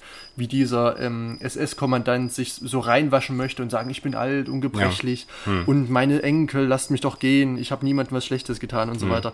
Ähm, und er wirkt bei weitem nicht so alt und gebrechlich wie Fiora in dem ja. Moment, ne? Das muss man sagen. Das stimmt, ja. Es ist ja wirklich ein Alterungsprozess, ja. den man hier feststellt, ne? Unglaublich, ja. Und, und ich finde es auch ganz interessant, dass eigentlich durch diesen Alterungsprozess Prozess und durch das Erleben dieser schlimmen Sachen, ähm, dass dadurch eigentlich erst die Eingliederung in die Gemeinschaft der Partisanen richtig stattfindet. Also es ist ganz interessant, mhm. wie hier Gemeinschaft und Individuum verhandelt wird. Also man kennt das, ich habe da auch einen Bezugsfilm, nämlich äh, den Film, einen Film, den ich letztens gesehen habe, äh, Die Brücke von Bernhard Wicki aus dem Jahr 1959. Mhm. Ähm, da geht es eben auch darum, dass äh, relativ junge Schüler ähm, begeistert werden sollen für den Krieg, eben auch, äh, ne? nur wobei der, der Lehrer äh, hat es eigentlich schon gecheckt, dass, dass es nicht so gut ist. Aber wir sehen da eigentlich, dass die ganzen Erwachsenen eigentlich schon längst damit abgeschlossen haben. Ich glaube, die Amerikaner ähm, über, äh, stehen kurz davor, irgendwie so ein, Amerik äh, so ein deutsches Dorf zu überfallen. Mhm, mh. ähm, und es ist dann so, dass äh, sich dann eben so eine Gemeinschaft von Jugendlichen bildet, die halt total begeistert für den Krieg ist und richtig Bock drauf hat, mit den Nazis da ja. zusammen zu kämpfen. Ne? Äh, und die sollen dann aber, werden dann aber abgestellt und sollen so eine Brücke bewachen. Und da ist es ganz interessant, wie der äh, Film eigentlich ähm, das herstellt, dass diese Gemeinschaft, die am Anfang auch noch so zusammen sich umarmt und so, ne, und wirklich wie so eine kleine Gemeinschaft ist, wie diese dann getrennt werden, also auch bildlich getrennt werden, ne? Ähm, und das ist im Prinzip was, was äh, in BRD-Filmen dann so im 1959, 1960 bildlich immer mehr gemacht wurde. Also vorher hat man sich dann im Prinzip, hat man im Prinzip die alte, ähm, ich sag mal so nationalsozialistische Filmsprache weiterhin zitiert. Gemeinschaftsherstellung, vor allem wenn der große Führer kommt und so, ne, der bringt alle zusammen sozusagen, ne, hat man dann auch anhand zum Beispiel von äh, einem österreichischen Zar gemacht oder sowas, ne, also, also in, im Film ähm, Das Weiße Rössel, genau, ähm, und äh, genau, und dann hat man sich so 1959, 60 dann eigentlich erst, erstmals ernsthaft in der, ähm, äh, im Rahmen der, der, äh, der UFA auseinandergesetzt mit der ganzen Geschichte, ne? Und hat dann eben auch solche Filme gemacht. Und ähm, in Common Sie ist das dann so, dass wir so eine Gemeinschaftsstiftung ähm, eigentlich in diesem Foto sehen, wo die Kuh eben auch mhm. drauf ist, ne? Also das ist im Prinzip auch ähm, von der nationalsozialistischen Ideologie gar nicht so weit weg. Also die sowjetische im Hinsicht, wenn ja. man so dieses Gemeinschaft-Individuum-Ding mhm. betrachtet. Ne? Mhm. Also weil es geht ja um die Unterdrückung eines Individuums ne? in, in beiden Ideologien eigentlich. Und ähm, Dahingehend trennt der Film äh, Fiora dann aber wiederum von dem Partisan, indem er eben dieser Neue ist, der diese kleinen mhm. Arbeiten machen mhm. muss und nicht mit in den Krieg darf und so. Mhm. Ne? Aber eigentlich äh, schärft erst dieses Erwachsenwerden und dieses Altern bringt ihn dann eigentlich erst wieder in die Gemeinschaft rein. Das Auch so dieses Gezeichnet-Sein, dieses ja, ja. Besitzen von Narben und, und, und, Spuren des Krieges. Genau, ja. Mhm. Und das äh, wird dann am Ende auch noch ganz schön zusammengeführt, nämlich ähm, in dem Moment, wenn die Nazis, dieser kleine Nazi-Trupp da verbrannt werden soll, ähm, geht dann Fiora auch zu dem Kommandanten hin und gliedert sich dann eben auch genau wieder da ein. Ne? Man hat auch was zu sagen, ihm wird dann ja, ja. zugehört und er meinte, ja, hier, er war es und so weiter und da genau. war, daraufhin... Äh, ja Besonders schön ist es dann auch, als dieser wirklich neue, dieser wirklich junge Typ auf das Bild von Hitler starrt und dann gesagt wird, neuer, komm her, und es ist eben nicht Führer. Ne? Genau, ne? ja. genau. ja. Also auch wieder mit diesem Holzkasten relativ äh, auf, auf, auf dem Rücken, dann relativ äh, saubere Kleidung. Genau, ja. Ähm, Richtig. Ja.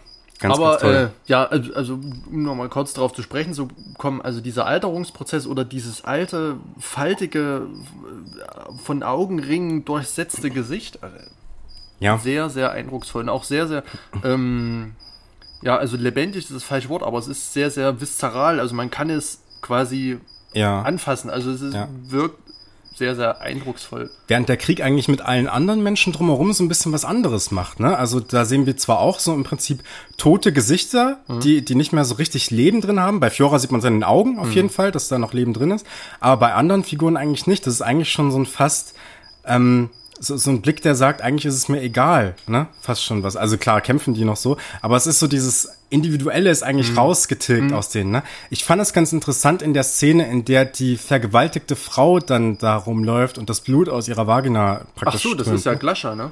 Das ist nämlich meine Frage, das weiß ich ja. nämlich nicht. Man hat so einen Bezug zu Glascher irgendwie, dass sie es mhm. sein könnte, aber mhm. ich glaube, so ganz klar ist nicht. Die Frisur ist auch ein bisschen anders und so, ja. ne? aber könnte sie sein. Und dieses Humpeln, und auch dieser Gesichtsausdruck, dieses ganz weiße und dieser leere Blick, hm. das hat mich, äh, das fand ich ganz interessant. Das habe ich tatsächlich im Audiokommentar gehört. Ja. Und das fand ich super geil. Ähm, die haben da vermutet, dass es ein Bezug zu George R. Romero und äh, seinen Zombie-Film ist. Also wirklich das, das Tote praktisch, ne? Ja, und im Prinzip, ja. dass die Individualität, die Menschlichkeit komplett rausgetrieben ist. Und ja. das ist ganz interessant, dass man sich vielleicht vorstellen könnte, ja, er hat vielleicht Dawn of the Dead gesehen, da kam ja ein paar Jahre vorher, 78, ja. glaube ich, dass man sich äh, um das, dieses, dieses Leere, dieses äh, Lebendige, aber trotzdem Tote darzustellen, dass man sich da im Zombie-Film bedient hat. Und dazu passt auch ihr Humpeln irgendwie, das ne? Das ist wunderbar, das stimmt, ne? Da bin ich nicht drauf gekommen. Ich auch nicht. Wirklich, äh, aber das also fand ich ganz gut. Ich war in der Szene auch eher beschäftigt mit der Tatsache, dass die sich beide ähm, am Anfang des Films jung und hübsch gegenüberstanden mhm. und sich dann nach diesen ganzen Sachen, nach diesen paar Tagen oder lass es wenige Wochen gewesen sein, die zwischen Anfang und Ende verstreichen, hm. ähm, dass die sich dann wiedersehen und ja. komplett ähm, entgleist äh, sind. Also hm. Fliora ist halt gealtert ähm, wie verrückt, oder sieht zumindest gealtert aus durch diese ganzen Eindrücke und durch äh, ja, diese ganzen Traumata des Kriegs und durch diese ganzen Erlebnisse und auch natürlich Blessuren. Mhm. Und äh, Glascher, weil sie einfach bis zur Unkenntlichkeit wahrscheinlich vergewaltigt wurde. Ja. Die Lippen dick geschwollen, ja. blutig, äh, aus der Nase kam Blut. Genau. Ähm, es, es, wird auch, glaube ich, bewusst, äh, die, äh, also es wird ja, dieses Mädchen wird ja dann in den Wagen gebracht Und ich glaube, es ist schon bewusst, dass wir nicht so richtig sehen, ob das jetzt Glascher ist oder sehen wir das.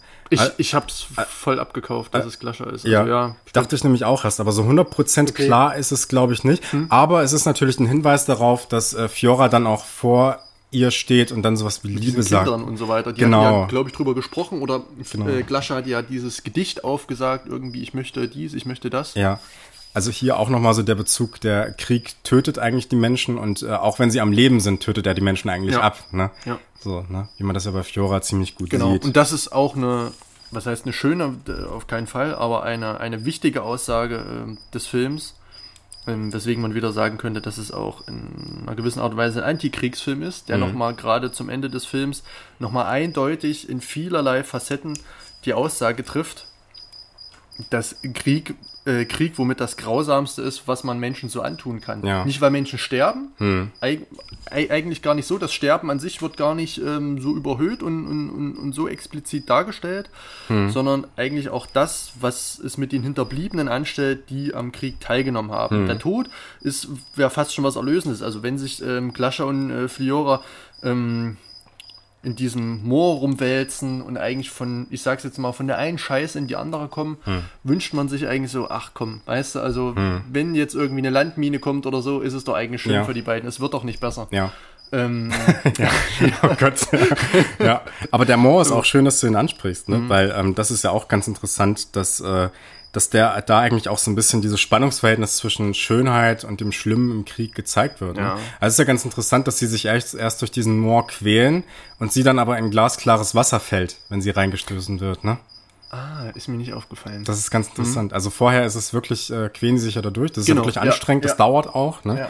Äh, und dann fällt sie, fällt sie rein und äh, es ist glasklar. okay. Also vielleicht so, ja, das Schöne, was dann abgetötet wird, auch mit der Vergewaltigung und so, Ja. ne? Könnte man assoziieren. Das stimmt. Auch eine sehr, sehr, äh, ja, fast schon so leidvolle, elegische, so schwermütige Szene, die sich auch zieht und auch bezeichnend für vielerlei Szenen des Films ist, denn so vom, vom, vom Pacing möchte ich jetzt einfach mal sagen, auch wenn es kein gern äh, gehörter Begriff ist, ist es auch ein sehr, sehr langsamer Film, der mit dessen Tempo man auch äh, umgehen muss. Gerade in solchen Szenen, die nicht der Unterhaltung dienen, sondern einfach um Gefühle, um, um, um, um Sachen nachvollziehbar zu machen. Also hier geht es nicht darum, eine Handlung voranzutreiben und jetzt zum Höhepunkt zu kommen, ähm, sondern hier geht es einfach darum, wirklich Gefühle ähm, oder ja eine gewisse Form der Realität, der filmischen Realität für den Rezipienten erfahrbar zu machen. Hm. Und da muss sich also auch der Rezipient da durchquälen. Das kann man nicht irgendwie Absolut, in, ja. in, in zwei, drei äh, Shots, die ein paar Sekunden gehen, abhandeln und am Ende sieht man, wie lang der Weg doch durch den Hm. Sumpf eigentlich war, sondern man bekommt diesen ganzen Weg quasi in Echtzeit mit, äh, den sich die beiden da durchquälen. Ja. Aber wir sehen ja auch dann wiederum sehr, sehr schöne Bilder. Ne? Also teilweise, ne? Mhm. Und wir sehen ja auch dieses Leid. Und in gewisser Weise hat das ja auch was äh, Befriedigendes äh, Mhm. für uns in gewisser Weise. Wir schauen uns das ja wirklich gerne an, auch weil es schlimm ist. Ne? Und da wird, äh, ist es aber auch ganz intelligent von dem Film, dass der dann wiederum die privilegierte Position des Zuschauers Mhm. auch wiederum reflektiert, eben durch dieses Flugzeug mit der dekadenten Nazi-Braut. Ja, Ne? So. ja. Also äh, das sehen wir ja zu Beginn, wenn der Blick äh, aus dem Flugzeug schon mit unserem Blick assoziiert wird. Ne? Da ist so der erste Punkt. Und wir sind ja im Kino eigentlich auch so ein bisschen wie so ein Flugzeug, was da drüber schwebt. Ne? Also der Stanley Cavell hat ja das mal, äh, der Philosoph hat das ja mal ganz schön beschrieben, dass das Magische am Kino ist, dass wir zugleich da sind und das völlig äh, äh, ohne beobachtet werden zu können, beobachten wir. Und zugleich sind wir aber Nee, das war jetzt ein bisschen doppelt gemoppelt. Also ich wollte jetzt gerade sagen, zugleich sind wir aber auch durch die Leinwand getrennt von dieser Welt ne, und können eben keine Gegenreaktion bekommen. Und das re reflektiert, also eigentlich sind wir diese Nazi-Frau, die da vor dem Fernseher oder im Kinosessel Ja. sitzt und da sich äh, das genießt im Endeffekt. Ne? Also das ist schon so eine schöne Reflexion. Und da kann man wiederum auch die Diskussion aufmachen, gibt es überhaupt einen Antikriegsfilm, wenn man sich als Zuschauer doch eigentlich auch an diesen Bildern so ein bisschen labt? Ist das nicht eher dann auch ein Kriegsfilm? Ne? Die gute alte Leier. Ja, sozusagen. also ich möchte dem Film auch unterstellen, dass er eine gewisse Form der Kriegsästhetik darstellt. Also es gibt, also da, das provoziert der Film aber auch, das möchte er, dass man auch Einstellungen und Motive findet, die einfach auf einer ganz filmtechnischen Ebene einfach schön sind. Und dazu eine der schönsten Szenen ist der Himmel in der Abendröte, wo die Löschspurmunition lang pfeift äh, Ja. und, und, und äh, Flora da äh, im, Gras, im hohen Gras mit der Kuh liegt. Hm. Das ist also ähm, eigentlich eine sehr, sehr harmonische und ähm, ja, fast schon äh, ja, malerische äh, Szene, deren Inhalt und deren Kontext natürlich äh, grausam ist. Aber man wird, also die Kamera selbst agiert natürlich auch mit dem Zuschauer. Deswegen auch diese Großaufnahmen äh, von den Gesichtern, also komm und sie, man wird ja auch ähm, in der dritten Person auch angesprochen vom Ja, Film und natürlich, soll ja. natürlich Ja. auch miterleben und es wird einem was gezeigt, eben wie in einer Dokumentation, ähm, aber dann auch wiederum nicht allzu dokumentarisch. Ähm, insofern ist dieser Mix daraus zwischen Ästhetik, zwischen Grausamkeit, zwischen Realität und äh, äh, zwischen dem Dokumentarischen und zwischen dem Künstlerischen, ähm, bekomme ich jetzt während unser, unseres Ge Gesprächs immer mehr mit, dass das wirklich ähm, pendelt. Also es gibt sowohl das als Ja. auch das. Es gibt sowohl das als auch das. Aber man kann den Film schwer einer Nische irgendwohin ähm, zuordnen. Ja.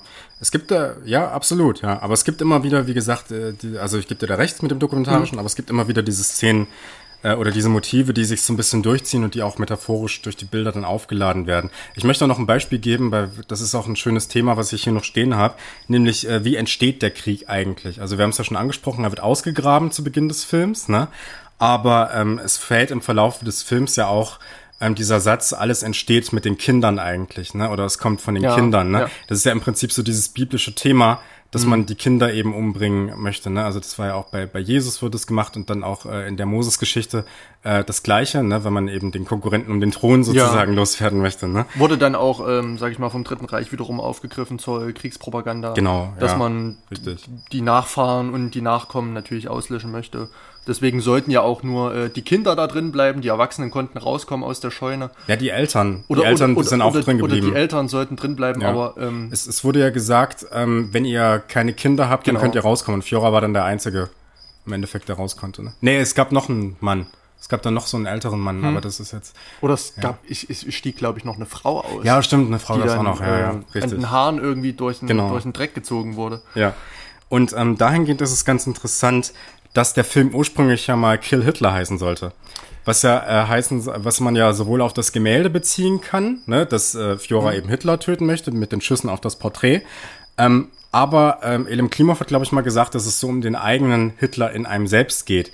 Und das ist ganz interessant, weil diese Assoziation eigentlich hergestellt wird, dass es in jedem einen Hitler gibt. Erstens finde ich die Gesichtszüge von ähm, Fiora und diesem jungen Hitler wahnsinnig ähnlich. Das muss ich an der Stelle schon mal sagen. Ne? Also ich glaube, dass er bewusst auch ausgewählt wurde, weil er eben so eine ähm, äh, von, von Gesichtszügen her so eine Ähnlichkeit zu ihm hat. Ne? Ja. Und es findet auch im Vor in einer anderen Szene davor im Film eine Assoziation schon zwischen ihm und Hitler statt. Nämlich in dieser Szene, wenn ähm, er, das ist kurz nachdem der alte Mann äh, am Boden lag, der Verbrannte und Mhm. das gesagt bekommen hat. Und dann gibt's diese Szene, in der in der man ja dieses Skelett sieht. Ne? Ja, ja. Also eigentlich wird hier schon gesagt, dass eigentlich, oder eigentlich wird hier gezeigt, wird hier etwas gezeigt, was eigentlich jeder Mensch gleich hat, also ein Skelett erstmal und es gibt keine klar zuzuordnende Identität, aber Ident- Identität wird eben mit der Zeit geformt und es ist interessant, dass diese Identität eben von Partisanen auch geformt wird, ne? also vom Krieg mehr oder weniger, von Soldaten. Ne? Und äh, dahingehend gibt es wiederum äh, eine, eine, eine durch Montage hergestellte Assoziation, dass Fiora das Haar abgemacht Ja. wird und genau im nächsten Bild wird das Haar von Hitler oben drauf gesetzt. Es ist nicht sein Haar, das wird ja, ver, das wird ja. Ja. ver, verbuddelt, ne? aber es wird schon die Assoziation hergestellt, okay, es gibt hier diesen Jungen und es gibt äh, Adolf Hitler. Also eigentlich wird hier ähm, durch einen, äh, durch Soldaten eigentlich erst so die Identität von einem Adolf Hitler gebildet. Und das ist ganz interessant, weil da hat man ja diesen Bezug zur vorletzten Szene des Films wiederum. Ähm, mit dem, dass er auf, auf das Bild von Hitler schießt, Ja. dass er ja gerade dann aufhört zu schießen, wenn man Hitler als Kind sieht. Und das ist, glaube ich, dann die Frage, die sich Führer in dem Moment stellt. Mache ich das jetzt? Weil wenn ich das mache, dann bin ich ja eigentlich nicht viel besser als diese Nazis, die, ja, die ja eigentlich nur alle Kinder töten wollen, um sozusagen präven, äh, präventiv ähm, äh, gar nicht erst sowas wie eine Rebellion oder wie, wie äh, eine Gegnerschaft oder, eine, oder sowas aufkommen zu lassen. Ne? Und dann ist ja wiederum die Frage, hätte man eigentlich damals, als Hitler geboren wurde, alle Kinder umbringen müssen, um ja zu verhindern, dass da auch nicht sowas rauskommt. Ne? Also es geht eigentlich da schon darum, wegzulenken von mhm. dieser über allem stehenden Person Hitler im Nazireich und den ähm, Fokus eher auf faschistische Ästhetik und auf äh, die faschistische Ideologie per se zu lenken. Denn wir haben ja schon festgestellt, dass dieses Kollektivbewusstsein oder dieses, äh, dieses Kollektivistische ja nicht nur bei den Nazis drin steckt. Ja, mhm. also Ideologie kann im Prinzip ähm, kann im Prinzip jeden irgendwie oder äh, oder kollektivistische Ideologien sind gar nicht mal so unähnlich miteinander, ja. weißt du? Also es kann überall entstehen theoretisch, ne, wenn man nicht aufpasst. Es geht eher darum, die Strukturen zu erfassen und mhm. sich nicht auf Einzelpersonen zu konzentrieren. Sollte man sich auch mal für einen Bundeswahlkampf übernehmen, vielleicht, auch wenn das nicht mit Faschismus zu tun hat in dem Fall, ne? Dass man Überlebens, dass man eher über Konzepte diskutiert, anstatt über Personen. Aber das ist ein anderes Thema. Mhm. Lass uns weiterreden. Ja. Ähm, Kleiner politischer. Aber trotzdem wird dann ja aus dieser, aus dieser, ähm, wie nennt man sowas? Ähm, Vogelscheuche, hm. ähm, wird dann ja trotzdem eindeutig äh, Hitler draus. Absolut, ja. Hm. Absolut. Aber es wird eben gleichzeitig assoziiert, ähm, es findet theoretisch oder, oder das Potenzial zu einem solch furchtbaren ja. Menschen steckt eben auch in einem anderen okay. Menschen, eben im ja. Führer. Also es kann auch andere Personen betreffen, sozusagen. Hm. Also Ideologie ist nicht unbedingt von Einzelpersonen nur abhängig, hm. möchte man uns sagen. Also es geht eher auf das Schauen, äh, auf ein Ablehnen des Krieges und ja. der, dieser faschistischen Propaganda generell. Ja. Also ich Oder kollektivistischen finde das einen super äh, interessanten Gedanken. Ich ja. möchte mich da jetzt äh, nicht so sehr ähm, an der Vogelscheuche aufhalten, hm. äh, aber ich fand die Szene auch ganz bezeichnend. Ähm, es ist ja so, man sieht diese, diese Vogelscheuche mit dieser ähm, Nazi-Uniform, mit diesem Reichsadler auf der Brust, mit diesem ja. ähm, mit dieser Brosche, nenne ich. Das Kreuz, ja, das eiserne Kreuz ist dort dran, ja. Genau, das eiserne Kreuz. Ähm, und dann sieht man so diesen kleinen Kopf, der Stück für Stück dann aus Lehm, aus, aus äh, Haaren, dann irgendwie ähm, die Figur oder das Abbild ähm, Hitlers wird. Und hm. du hast jetzt quasi gesagt, ich habe gesagt, dass Identität nicht ja. von vornherein feststeht, sondern mhm. dass sie eigentlich geformt wird. Mhm. Also dass auch beispielsweise ein Kind wie äh, Baby Hitler, ja. äh, Adolf Hitler, ja. auch äh, durch die Umstände seines Lebens und seines mhm. Daseins, und der Film zeigt ja auch, es gibt ja auch eine Einstellung, kurz bevor man das, den Kind Hitler sieht, mhm. ähm, sieht man ja auch in einer Einstellung ein Bild von Adolf Hitler genau. als Soldat im ja. Ersten Weltkrieg. Ja, ne? ja, Also auch hier wurde dann natürlich eine Persönlichkeit geformt, die im Endeffekt dieses Dämonische dann erst zugelassen hat, was dann im Nationalsozialismus kulminiert ist. Also, also auch. Ja. Ne, wir wissen natürlich, ich weiß natürlich nicht, wen Hitler, ob da irgendwie mal ein Schulkamerad zu ihm in der dritten Klasse böse war oder sowas. Ja. Ne? Aber das natürlich auch dann Umstände. Ne? Also ich glaube, das ist relativ gut erforscht, wie jetzt Hitler äh, oder ist, ist vermeintlich gut erforscht, wie Hitler, sage ich mal, zu der Denke und zu dem Person, äh, zu der Person äh, kam, die er dann äh, letztendlich geworden ist. Hm. Ähm, das setzt auch relativ früh schon im Familienhaus an. Ja, ja. Ähm, ja. Und dann im Ersten Weltkrieg war es eigentlich schon zu spät. Da hat er dann schon seine ersten Schriften verfasst. Mein Kampf kam dann, also das Buch Mein Kampf kam kam ja dann auch rechtzeitig. Im Gefängnis war das. Ne? Ja, genau. Und er, er, wurde dann ja auch ähm, bei der Kunsthochschule abgelehnt. Ja, ja. Ähm, ja, ja. Weil er in, seinem, in seiner Meinung, in seinem, in seinem Weltbild und in seiner Ideologie einfach schon so gefestigt war und schon so von sich überzeugt war und schon so ein klares Bild von sich und der Welt gehabt hat, hm. dass das ähm, einfach nicht miteinander vereinbar war für eine Kunsthochschule. Die haben gesagt, hm. oh hier Mensch, Sie sind aber schon ähm, sag ich mal, unformbar, ähm, ähm, wir möchten sie nicht. Ja, ja, klar. Ähm, also bei ihm kam das dann wirklich schon ähm, relativ früh. Ja, aber du hast ja Elternhaus schon angesprochen, ne? Also auch das ist ja, ja ein Einfluss, der dich formt und dann äh, ist es ja, also ne, man ist ja nicht frei von, von seinen Umständen sozusagen. Hm. Ne? Möchtest du noch was sagen? Weil ich hätte alles ähm, gesagt, was ich sagen wollte. Ja, ich hätte noch eine oder zwei Fragen. Na, lege mal los. So. Ich überlege jetzt gerade, welche ich dir als erstes stelle. Ah, Im Prinzip haben wir, also können wir die Fragen auch relativ kurz abhandeln. Wir haben sie eigentlich schon ähm, so im Subtext ein bisschen mit beantwortet. Mhm. Ähm, eigentlich ist es nur noch eine Frage. Und zwar, Okay. wir sind ja jetzt im Jahr 2021. Das heißt, wenn ich mich nicht irre, sind das 31, sind das 36 Jahre ähm, nach Veröffentlichung des Films. 34. 34 Jahre. 34, ja. Ich war in Mathe nie gut. Alles gut. Äh, sind 34 Ja. Jahre, genau. So, äh, in der Zeit hat sich ja in der Filmwelt relativ viel getan. Es gab viele Kriegsfilme, viele Antikriegsfilme, wir können sie nennen, äh, wie wir sie möchten, äh, Ja. ähm, wurden herausgebracht. Und gerade wir ähm, als ja, jüngere Generation der heutigen Zeit haben eigentlich im Fernsehen und im Kino und im Film eigentlich schon viele Sachen gesehen. Wir haben Kriegsfilme gesehen, wir haben Horrorfilme gesehen, wir sind eigentlich schon mit allen Formen und ähm, ja, sag ich mal, Ausformungen des Terrors, des Kriegs, des Todes, ähm, sind wir eigentlich schon mit allen Wassern gewaschen. So, und uns kann doch eigentlich im, im, im Jahr 2021 auch, äh, ähm, zwischen uns und äh, einer Mattscheibe eigentlich nichts mehr schocken. Wir haben doch eigentlich schon alles gesehen. Ähm, und haben, und haben Seherfahrungen, die man vielleicht im Jahr 1985 äh, noch nicht gehabt hat. Deswegen meine Frage, ob dieser Film aus dem Jahr 1985 heute noch seine Wirkung erhalten konnte. Also man, zum Beispiel der Film Soldat James Ryan, diese auch sehr, sehr lange ähm, Kriegsszene, die Landung ähm, vor Omaha Beach, ähm, diese lange Schussszene ähm, des D-Days, die auch sehr, sehr brutal ist, sehr, sehr, sehr blutig, ähm, auch sehr chaotisch und eindrucksvoll und ähm, ja, wirklich bombastisch. Ähm, da kennen wir eigentlich schon den Schrecken des Krieges, ja. Soldat James Ryan ist aus dem Jahr, ich glaube, 1999 oder 2000. Ähm, oder auch Filme wie Dunkirk 1917. Also alles noch aktuellere Filme.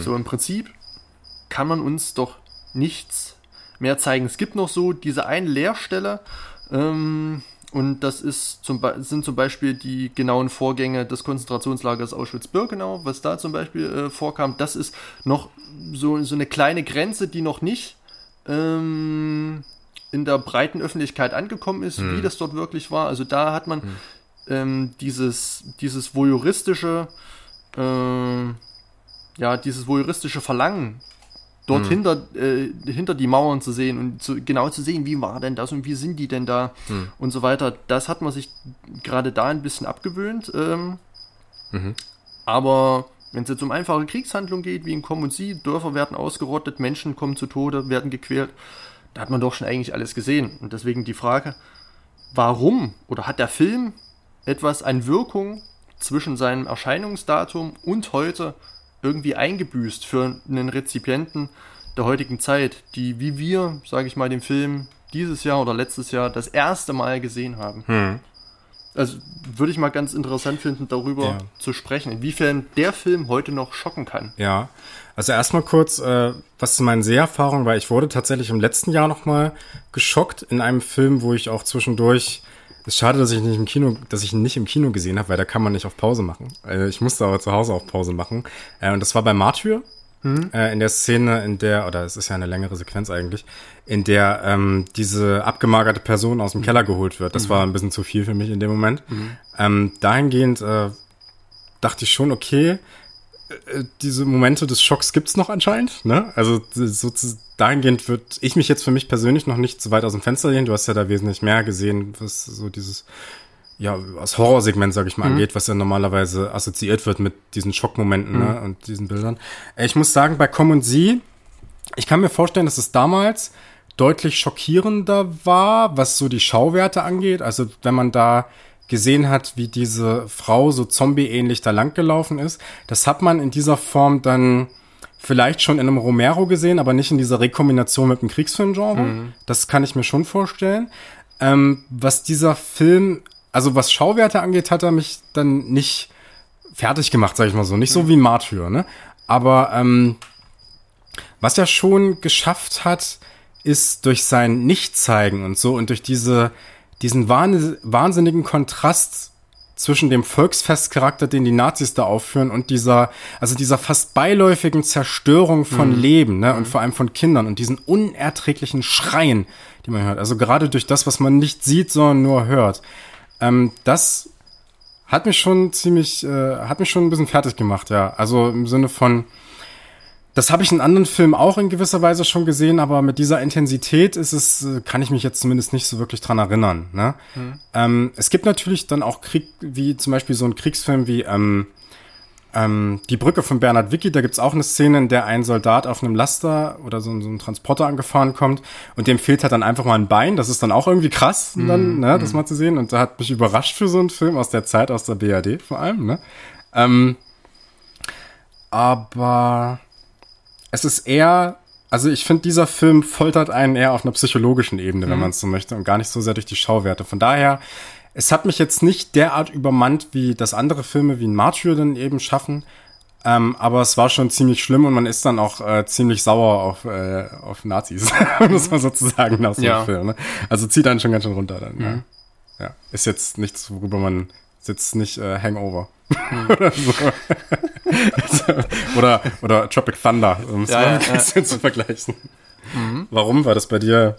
Wie war es ähm, bei dir? Also ich habe mich ähm, nur gefragt, ich versuche auch natürlich an Filme, die, sage ich mal so, ähm, im Kollektiven hier und jetzt als sehr, sehr gut und als Meilensteine und als, ähm, ja, äh, ich sag's einfach mal so umgangssprachlich, als Brett und, und, und, als Schwergewicht äh, der Filmwelt wahrgenommen werden. Das nochmal irgendwie so ein bisschen kritisch zu hinterfragen, gerade wenn die Filme so eine Zeit lang alt sind. Klar möchte man ähm, als, als Filmliebhaber und als Filmenthusiast ähm, schon auf diesen Zug mit aufspringen und den Film und, und, und, und, sich dem natürlich annehmen, dass man den Film auch gut findet, weil man, weil wir auch zu diesem Kreis gehören und mhm. zu diesen äh, pseudowissenschaftlichen oder wissenschaftlichen Kreisen. Also muss man das jetzt zwangsläufig irgendwie gut finden, wenn das Person XY ja. auch gut findet. Mhm. Ähm, und da versuche ich mich dann immer noch so ein bisschen von zu lösen. Also, also ich, habe auch so diese Mechanismen in mir, dass, was jetzt irgendwie Person XY gut findet, wenn ich mir das ansehe, dass ich automatisch auch ähm, Sachen gut finde, die ich vielleicht ohne Vorwissen und, und ohne diesen äh, äh, Film ähm, äh, ja enthusiastischen Hintergrund, hm. ähm, die ich vielleicht gar nicht so ja überbewerten würde, wie ich es dann eigentlich so im Unterbewusstsein vielleicht tue. Hm. Ähm, und deswegen habe ich auch versucht, mit dem Film so ein bisschen kritischer ans Gericht zu gehen. Hm. Das versuche ich jetzt immer öfters zu machen, mich da wirklich zu hinterfragen, wie der Film denn nun auf mich gewirkt hat. Hm. Nicht mit dem Hintergrund, irgendwie ähm, darüber ja. jetzt reden zu wollen, sondern ganz einfach, mit was für einem Gefühl hat der Film mich hinterlassen. Und da kam ich eben drauf, dass ich jetzt, keine Ahnung, den 20, 30. Kriegsfilm gesehen habe zum Zweiten Weltkrieg und, und ich habe viele Dokumentationen gesehen und viele, ähm, ähm, ähm, sage ich mal, wirklich äh, historische Zeugnisse des Kriegs, die auch sehr, sehr erschütternd und sehr, sehr real ähm, und, und, und, und, sehr, sehr äh, ja, immersiv sind, eben einen Eindruck hinterlassen. Hm. Ähm, und hatte mich gefragt, ob dann einfach Komm und Sie heute noch eine Wirkung hat. Ist ein Film, ja, FSK 16 ist jetzt nichts, was einem vom Hocker hm. haut. Hm. Ähm, wie ist es denn nun? Hat der Film noch, die, noch diese Durchschlagskraft, die ihm in verschiedenen Kritiken von ähm, ja, von, von, von, von Filmwissenschaftlern oder von verschiedenen äh, Journalisten, die ihm nachgesagt wird. Ähm, hm. Und finde ich auf einer, mit Einschränkungen würde ich das bejahen. Hm. Ja. Ähm, also die Schauwerte haben sich natürlich weiterentwickelt. Ne? Also gerade, ja. du hast, wir, wir, haben ja schon angesprochen, äh, französisches Terrorkino, mhm. das ist natürlich alles nochmal von der Bildgestaltung ein bisschen krasser, sagen wir es mal so. Ne? Ja. Und dahingehend sind äh, gerade wir, weil wir die ja alle gesehen haben inzwischen, also nicht alle vielleicht, aber mhm. ich habe ja, du hast mir auch ein bisschen was gezeigt, du hast mhm. ja alle umgeschnitten hier. Äh, das ist schon äh, nochmal eine ganze Ecke krasser als das, was man in Common Sie sieht. Ne? Mhm. Aber ich finde, dieser Film gewinnt oder hat seine Qualitäten zwar auch in dieser sehr drastischen Darstellung von zum Beispiel der vergewaltigten Frau, ne? mhm. ne? das ist jetzt so das, das äh, wahrscheinlich das eindrucksvollste, oder dieser Leichenhaufen, das ist, mhm. sind so die beiden eindrucksvollsten Bilder. Aber für mich gewinnt er halt dann beim wiederholten Schauen ganz, ganz viel, ähm, wenn ich mir die Bildsprache von dem Ding mhm. angucke mhm. und wie der gemacht ist. Und dann muss man sagen, dann ist das schon ziemlich genial. Also was, was ich da noch gar nicht angesprochen habe, ist zum Beispiel auch, dass dieser das wollte ich noch sagen zum Thema Individualismus und Gemeinschaft, mhm. dass der Film uns ja im Prinzip auch von dieser Gemeinschaft der Partisanen löst am Ende. Ne? Wir gehen ja, die Kamera fährt ja durch den ja, Wald, ja. geht nicht mit den Partisanen und bleibt dann da stehen mhm. und so. Ne? Das sind so kleine Kniffe, die man aber an allen Ecken und Enden in diesem Film findet und die dann so diese große Qualität dann ausmachen, hm. dann finde ich. Also, aber was Schauwerte angeht, ist auf jeden Fall, hm. äh, ist der Film vielleicht ja, für, ich sag mal, für auf einen durchschnittlichen Kinozuschauer, der jetzt nicht Martyr gesehen hat, ist das wahrscheinlich immer noch so, ne? Also wirkt das immer noch so, mhm. oder? Was würdest du sagen? Ähm, also der Film geht ja auch relativ lang, ich glaube irgendwie 146 Minuten, also man, ja, man knapp, ja. sitzt schon wirklich eine ganze Weile ähm, dann im Sessel oder auf der Couch. Ähm, und ich finde, man braucht, um den Film wirklich erfahren zu können, so wie er erfahren werden soll, braucht man schon eine gewisse Bereitschaft und auch ein gewisses Hintergrundwissen ähm, und vielleicht auch so eine gewisse Vorerfahrung mit äh, ja, derartigen Filmen, die nicht zur bloßen Unterhaltung konzipiert wurden, ähm, mhm. umzugehen. Und dann, wenn man sich, äh, sage ich mal, hineinversetzen kann, wenn man der Filmsprache folgen kann und diese dechiffrieren kann, ähm, mhm. dann ist es ein, ein, sehr, sehr eindrucksvoller und sehr, sehr ergreifender Film, mhm. ähm, der einen Krieg nochmal auf einer neuen Ebene zeigt. Hm. Allerdings nur neu, wenn man alle anderen Filme gesehen hat und den noch nicht. Also dann ist er selbst ähm, eindrucksvoll als 1917. Auch auf jeden eine, Fall, ja. Auch eine schöne Geschichte. Ähm, ja. Super gemacht mit äh, tollen Höhepunkten, mit tollen Bildern, tollen, tollen Charakteren hm. ähm, und, und gerade technisch äh, ja nahezu makellos. Ja. Ähm, und nee, erzähl erst mal. Ja, aber, aber, aber der Krieg an sich ist dann dort wieder eher nur so Mittel zum Zweck, ja. um eine Handlung voranzupeitschen, um Figuren, ähm, sage ich mal, voranzubringen. Da, mhm. die werden so auf, auch auf eine Reise geschickt und der Krieg läuft so nebenher. Aber hier mhm. ist der Krieg quasi auch ein äh, Protagonist mhm. und, und, und, und, formt, wie andere Figuren sich gegenseitig im Film formen, als formt der Krieg eben hier mhm. ähm, unseren äh, ja, äh, Hauptprotagonisten äh, Fiora. Ja. Ich finde der Film, ähm, also du, du, hast ja gesagt, äh, dass es, äh, dass man vielleicht so ein paar, äh, so ein gewisses Hintergrundwissen braucht und so. Das ist auf jeden Fall richtig. Mhm. Aber ich finde, dass der Film fast für einen geneigten Zuschauer, also dass die Botschaft schon relativ klar ankommt. Also mhm. diesen Alterungsprozess von Fiora, mhm. den sieht ja jeder eigentlich. Ne? Ja. Also das, äh, die, die Falten und so. Ne? Ja. Und äh, gerade dieses Ende, dieses, äh, diese, diese äh, die, die, die, diese Montagesequenz, mhm. ne, mit dem Schuss auf Hitler, das ist ja sonnenklar eigentlich, ne? Ja. Also ich finde, der Film, der hat zwischendurch so diese Momente, die nicht ganz reinpassen und wo man danach vielleicht auch ein bisschen unbefriedigt sein könnte. Zum Beispiel der Tanz, mhm. ne? Das ist so, ein, so eine Szene, die passt nicht richtig rein und da hat man dann interpretatorisch auch so Probleme, das in so einen Sinnzusammenhang reinzubringen. Ähm, aber im Großen und Ganzen, äh, glaube ich, kann man damit äh, trotzdem mit dem mhm. Film copen. Ne? Also man kann das ja. schon, man, da kommt schon was an, sagen mhm. wir es mal so. Ne? Ist jetzt, äh, ja. Also bei diesem Alterungsprozess, da sind wir uns ja, glaube ich, einig, dass der einfach dadurch zustande kommt, dass äh, Fiora einfach äh, das Schrecken ähm, oder den Schrecken des Krieges gesehen hat mhm. Und da und durch die durch, durch diese ganzen Konglomerate an, an, an, Einfällen auf Jora dann eben letztendlich dieses Produkt, ich hm. nenne es mhm. einfach mal Produkt raus entsteht, hm. dadurch, dass er sich ja von seiner eigenen Identität und von seinem eigenen Ich ja schon irgendwie verabschiedet und dann nur noch irgendwie eine geistlose Hülle dasteht, hm. die mhm. irgendwelchen Partisanen folgt, die aber äh, komplett entkräftet und äh, machtlos ist. Mhm. Ähm, aber genau das muss man ja erstmal äh, miteinander in Verbindung bringen. Also jetzt jetzt durchschnittlicher Zuschauer würde vielleicht sagen, ohne da irgendjemand nahe, zu nahe treten zu wollen, ja was, der sieht jetzt so aus wegen den Explosionen oder wegen den Schüssen. Na, das habe ich aber in Cobra 11 schon schlimmer gesehen. Da, oh. da, da knallt es aber mehr. Also, okay. äh, so, also, also man muss das schon miteinander ähm, relativieren können. Ja. Ähm, und das muss man wollen, sage ich einfach mal. Hm. Dadurch, dass heute alles schon eher so ein bisschen ähm, ja, ab, abgestumpft und in Bezug auf den Film alles so ein bisschen überreizter ist. Aber diese mhm. Überreiztheit im heutigen Film ist schon, wird schon als normal angesehen. Mhm. Um, um heute irgendjemanden aus der Wohnung äh, ins Kino zu locken, muss es halt eben knallen und muss äh, drastisch sein. Mhm. Natürlich werden dann Heldengeschichten und irgendwie äh, so ein Kitsch und Patriotismus und, und, irg und irgendwie so viel gut Einlagen werden dann weggelassen mhm. äh, in, in, in Komm und Sie die dann in den äh, heutigen Kriegsfilmen, in den ho besagten Hollywood-Streifen dann eben da sind, Ja, die dann halt also auch so oft, ja, diese heutigen großen Schauwerte erzeugen, die die Leute ähm, ziehen. Hm. Ähm, die hat Com und sie nicht und damit muss man auch erstmal umgehen können. So. Und Hm. Absolut, deswegen ja.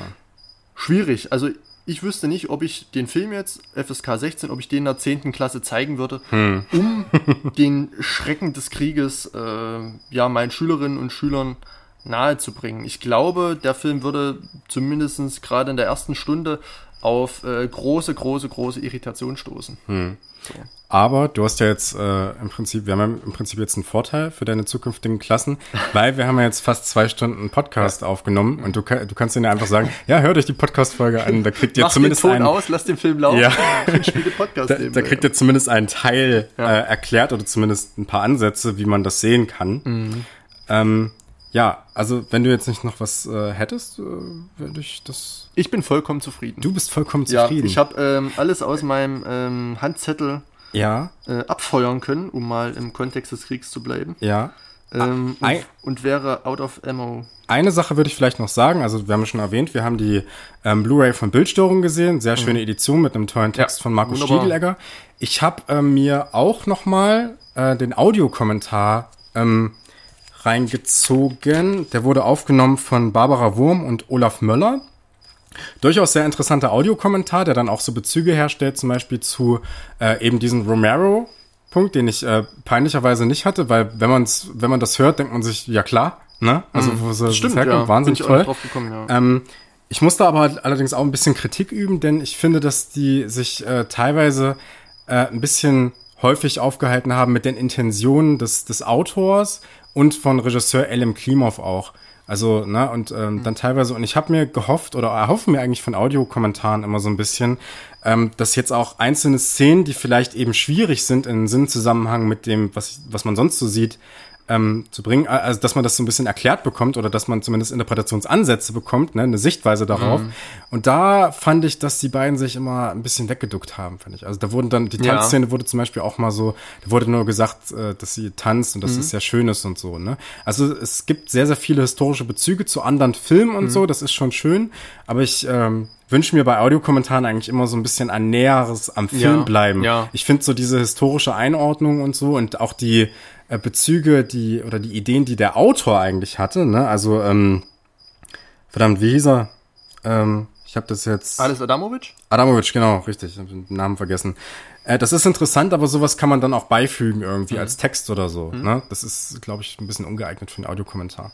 Ansonsten ist das aber äh, tolle Arbeit gewesen von beiden. Das wollte ich noch mal kurz sagen. Ja. Und ähm, liegt ja auch, sage ich mal, mehr oder weniger kostenlos ähm, der Edition von Bildstörung bei. Also, Genau, Wenn ja. man da mal reingucken möchte, kann man das sicherlich machen. ist immer mal eine ganz nette Erfahrung, den Film nochmal von zwei, drei Experten ähm, ja, äh, durchgekaut zu hören. Genau. Also man. Ja. Ja. Ansonsten wollte ich noch sagen, dass es natürlich eine fantastische ähm, Restaurierung und Edition von Bildstörung ist, ähm, die ja jeden Cent wert ist. Also kann man nur unterstützen. Bildstörung ist wirklich ein tolles Label. Absolut. Generell tolles Ähm, Label. die auch noch ganz viele andere tolle Sachen haben. Absolut, ja. Vielleicht sehen wir da ja auch mal in Zukunft, in naher, ferner, mittlerer Zukunft noch mal einen Film äh, hier vor uns liegen. Ja. Ich kann sagen, das nächste Mal ist das nicht der Fall. Okay. Denn äh, ich kann ja jetzt, äh, ich bin ja in der glücklichen Position, wir haben ja jetzt Folge 20 abgeliefert, das war ein Film, den wir beide nicht gesehen haben. Mhm. Und ich bin jetzt in der glücklichen Position, einen Film für das nächste Mal auszuwählen. Ich bin gespannt. Und zwar, ich habe das ja schon ein bisschen vorbereitet, dass ich ganz gern über eine Regisseurin an dieser Stelle einmal sprechen würde. Ähm, aber ich möchte das nächste Mal noch keinen Film von dieser Regisseurin besprechen, was ein bisschen äh, widersprüchlich klingen mag, aber ich werde es gleich erklären. Denn jene Regisseurin, ich kann sagen, die hat erst in den letzten paar Jahren äh, ihre ersten Filme gemacht. Zwei Filme hat sie erst gedreht. Ähm, diese Regisseurin war aber oder ist eigentlich noch aktiv, aber sie ist hauptsächlich bekannt durch ähm, ihre Tätigkeit als Schauspielerin. Und äh, dahingehend sehr bekannt als äh, eine der zentralen Figuren der sogenannten Mumblecore-Bewegung. Und zwar handelt es sich um die Schauspielerin und wie gesagt Regisseurin Greta Gerwig. Und ähm, die hat 2012 in einem Film mitgespielt, den ich abgrundtief liebe und den wir das nächste Mal besprechen werden. Es ist ein Film von ihrem Lebensgefährten Noah Baumbach. Noah Baumbach kennt man dadurch, dass er 2019 äh, auf Netflix diesen Film Marriage Story mit Adam Driver und Scarlett Johansson veröffentlicht hat. Das ist nicht der Film, den wir besprechen werden. Das nächste Mal werden wir mit Greta Gerwig in der Hauptrolle besprechen Frances H. aus dem Jahr 2013, glaube ich. Oder war es 2012? Bin mir gerade nicht sicher. Aber aus einem der beiden Jahre. Ich bin gespannt. Ich habe den Film gerade das erste Mal in der Hand. Sieht auf jeden Fall sehr ästhetisch aus. Das kann man sagen. äh, ich bin gespannt, ja. Äh, Frances, ja. Frances H. Frances H., ja. Okay. Oder Frances H., besser gesagt. Das heißt Frances. Eine Aber- echte Perle des amerikanischen Independent-Kinos von der Süddeutschen. ja. Okay. Dann Sehr schön. wirst du diese Perle des Independent-Kinos äh, sehen. Bis zum nächsten Mal. Bin gespannt. Und ähm, wir werden uns dann unterhalten in äh, naher Zukunft. Wann genau, das wagen wir mal nicht zu prognostizieren, aber wir versuchen es so bald wie möglich zu machen. Ähm, ansonsten wünschen wir euch, glaube ich, eine tolle Zeit mit vielen Filmen. Bald machen die Kinos wieder auf. Zum 1. Juli geht's wieder los. Ne? Ähm, geht fleißig ins Kino. Ne? Ähm, schaut viele Filme. Guckt euch vielleicht Komm und Sie an. Gibt's für 20 Euro, glaube ich, bei Bildstörung. Kann man sich ruhig mal leisten. Fantastischer Film. Ähm, wir sind raus. Ciao. Macht's gut. Macht's gut. Ciao.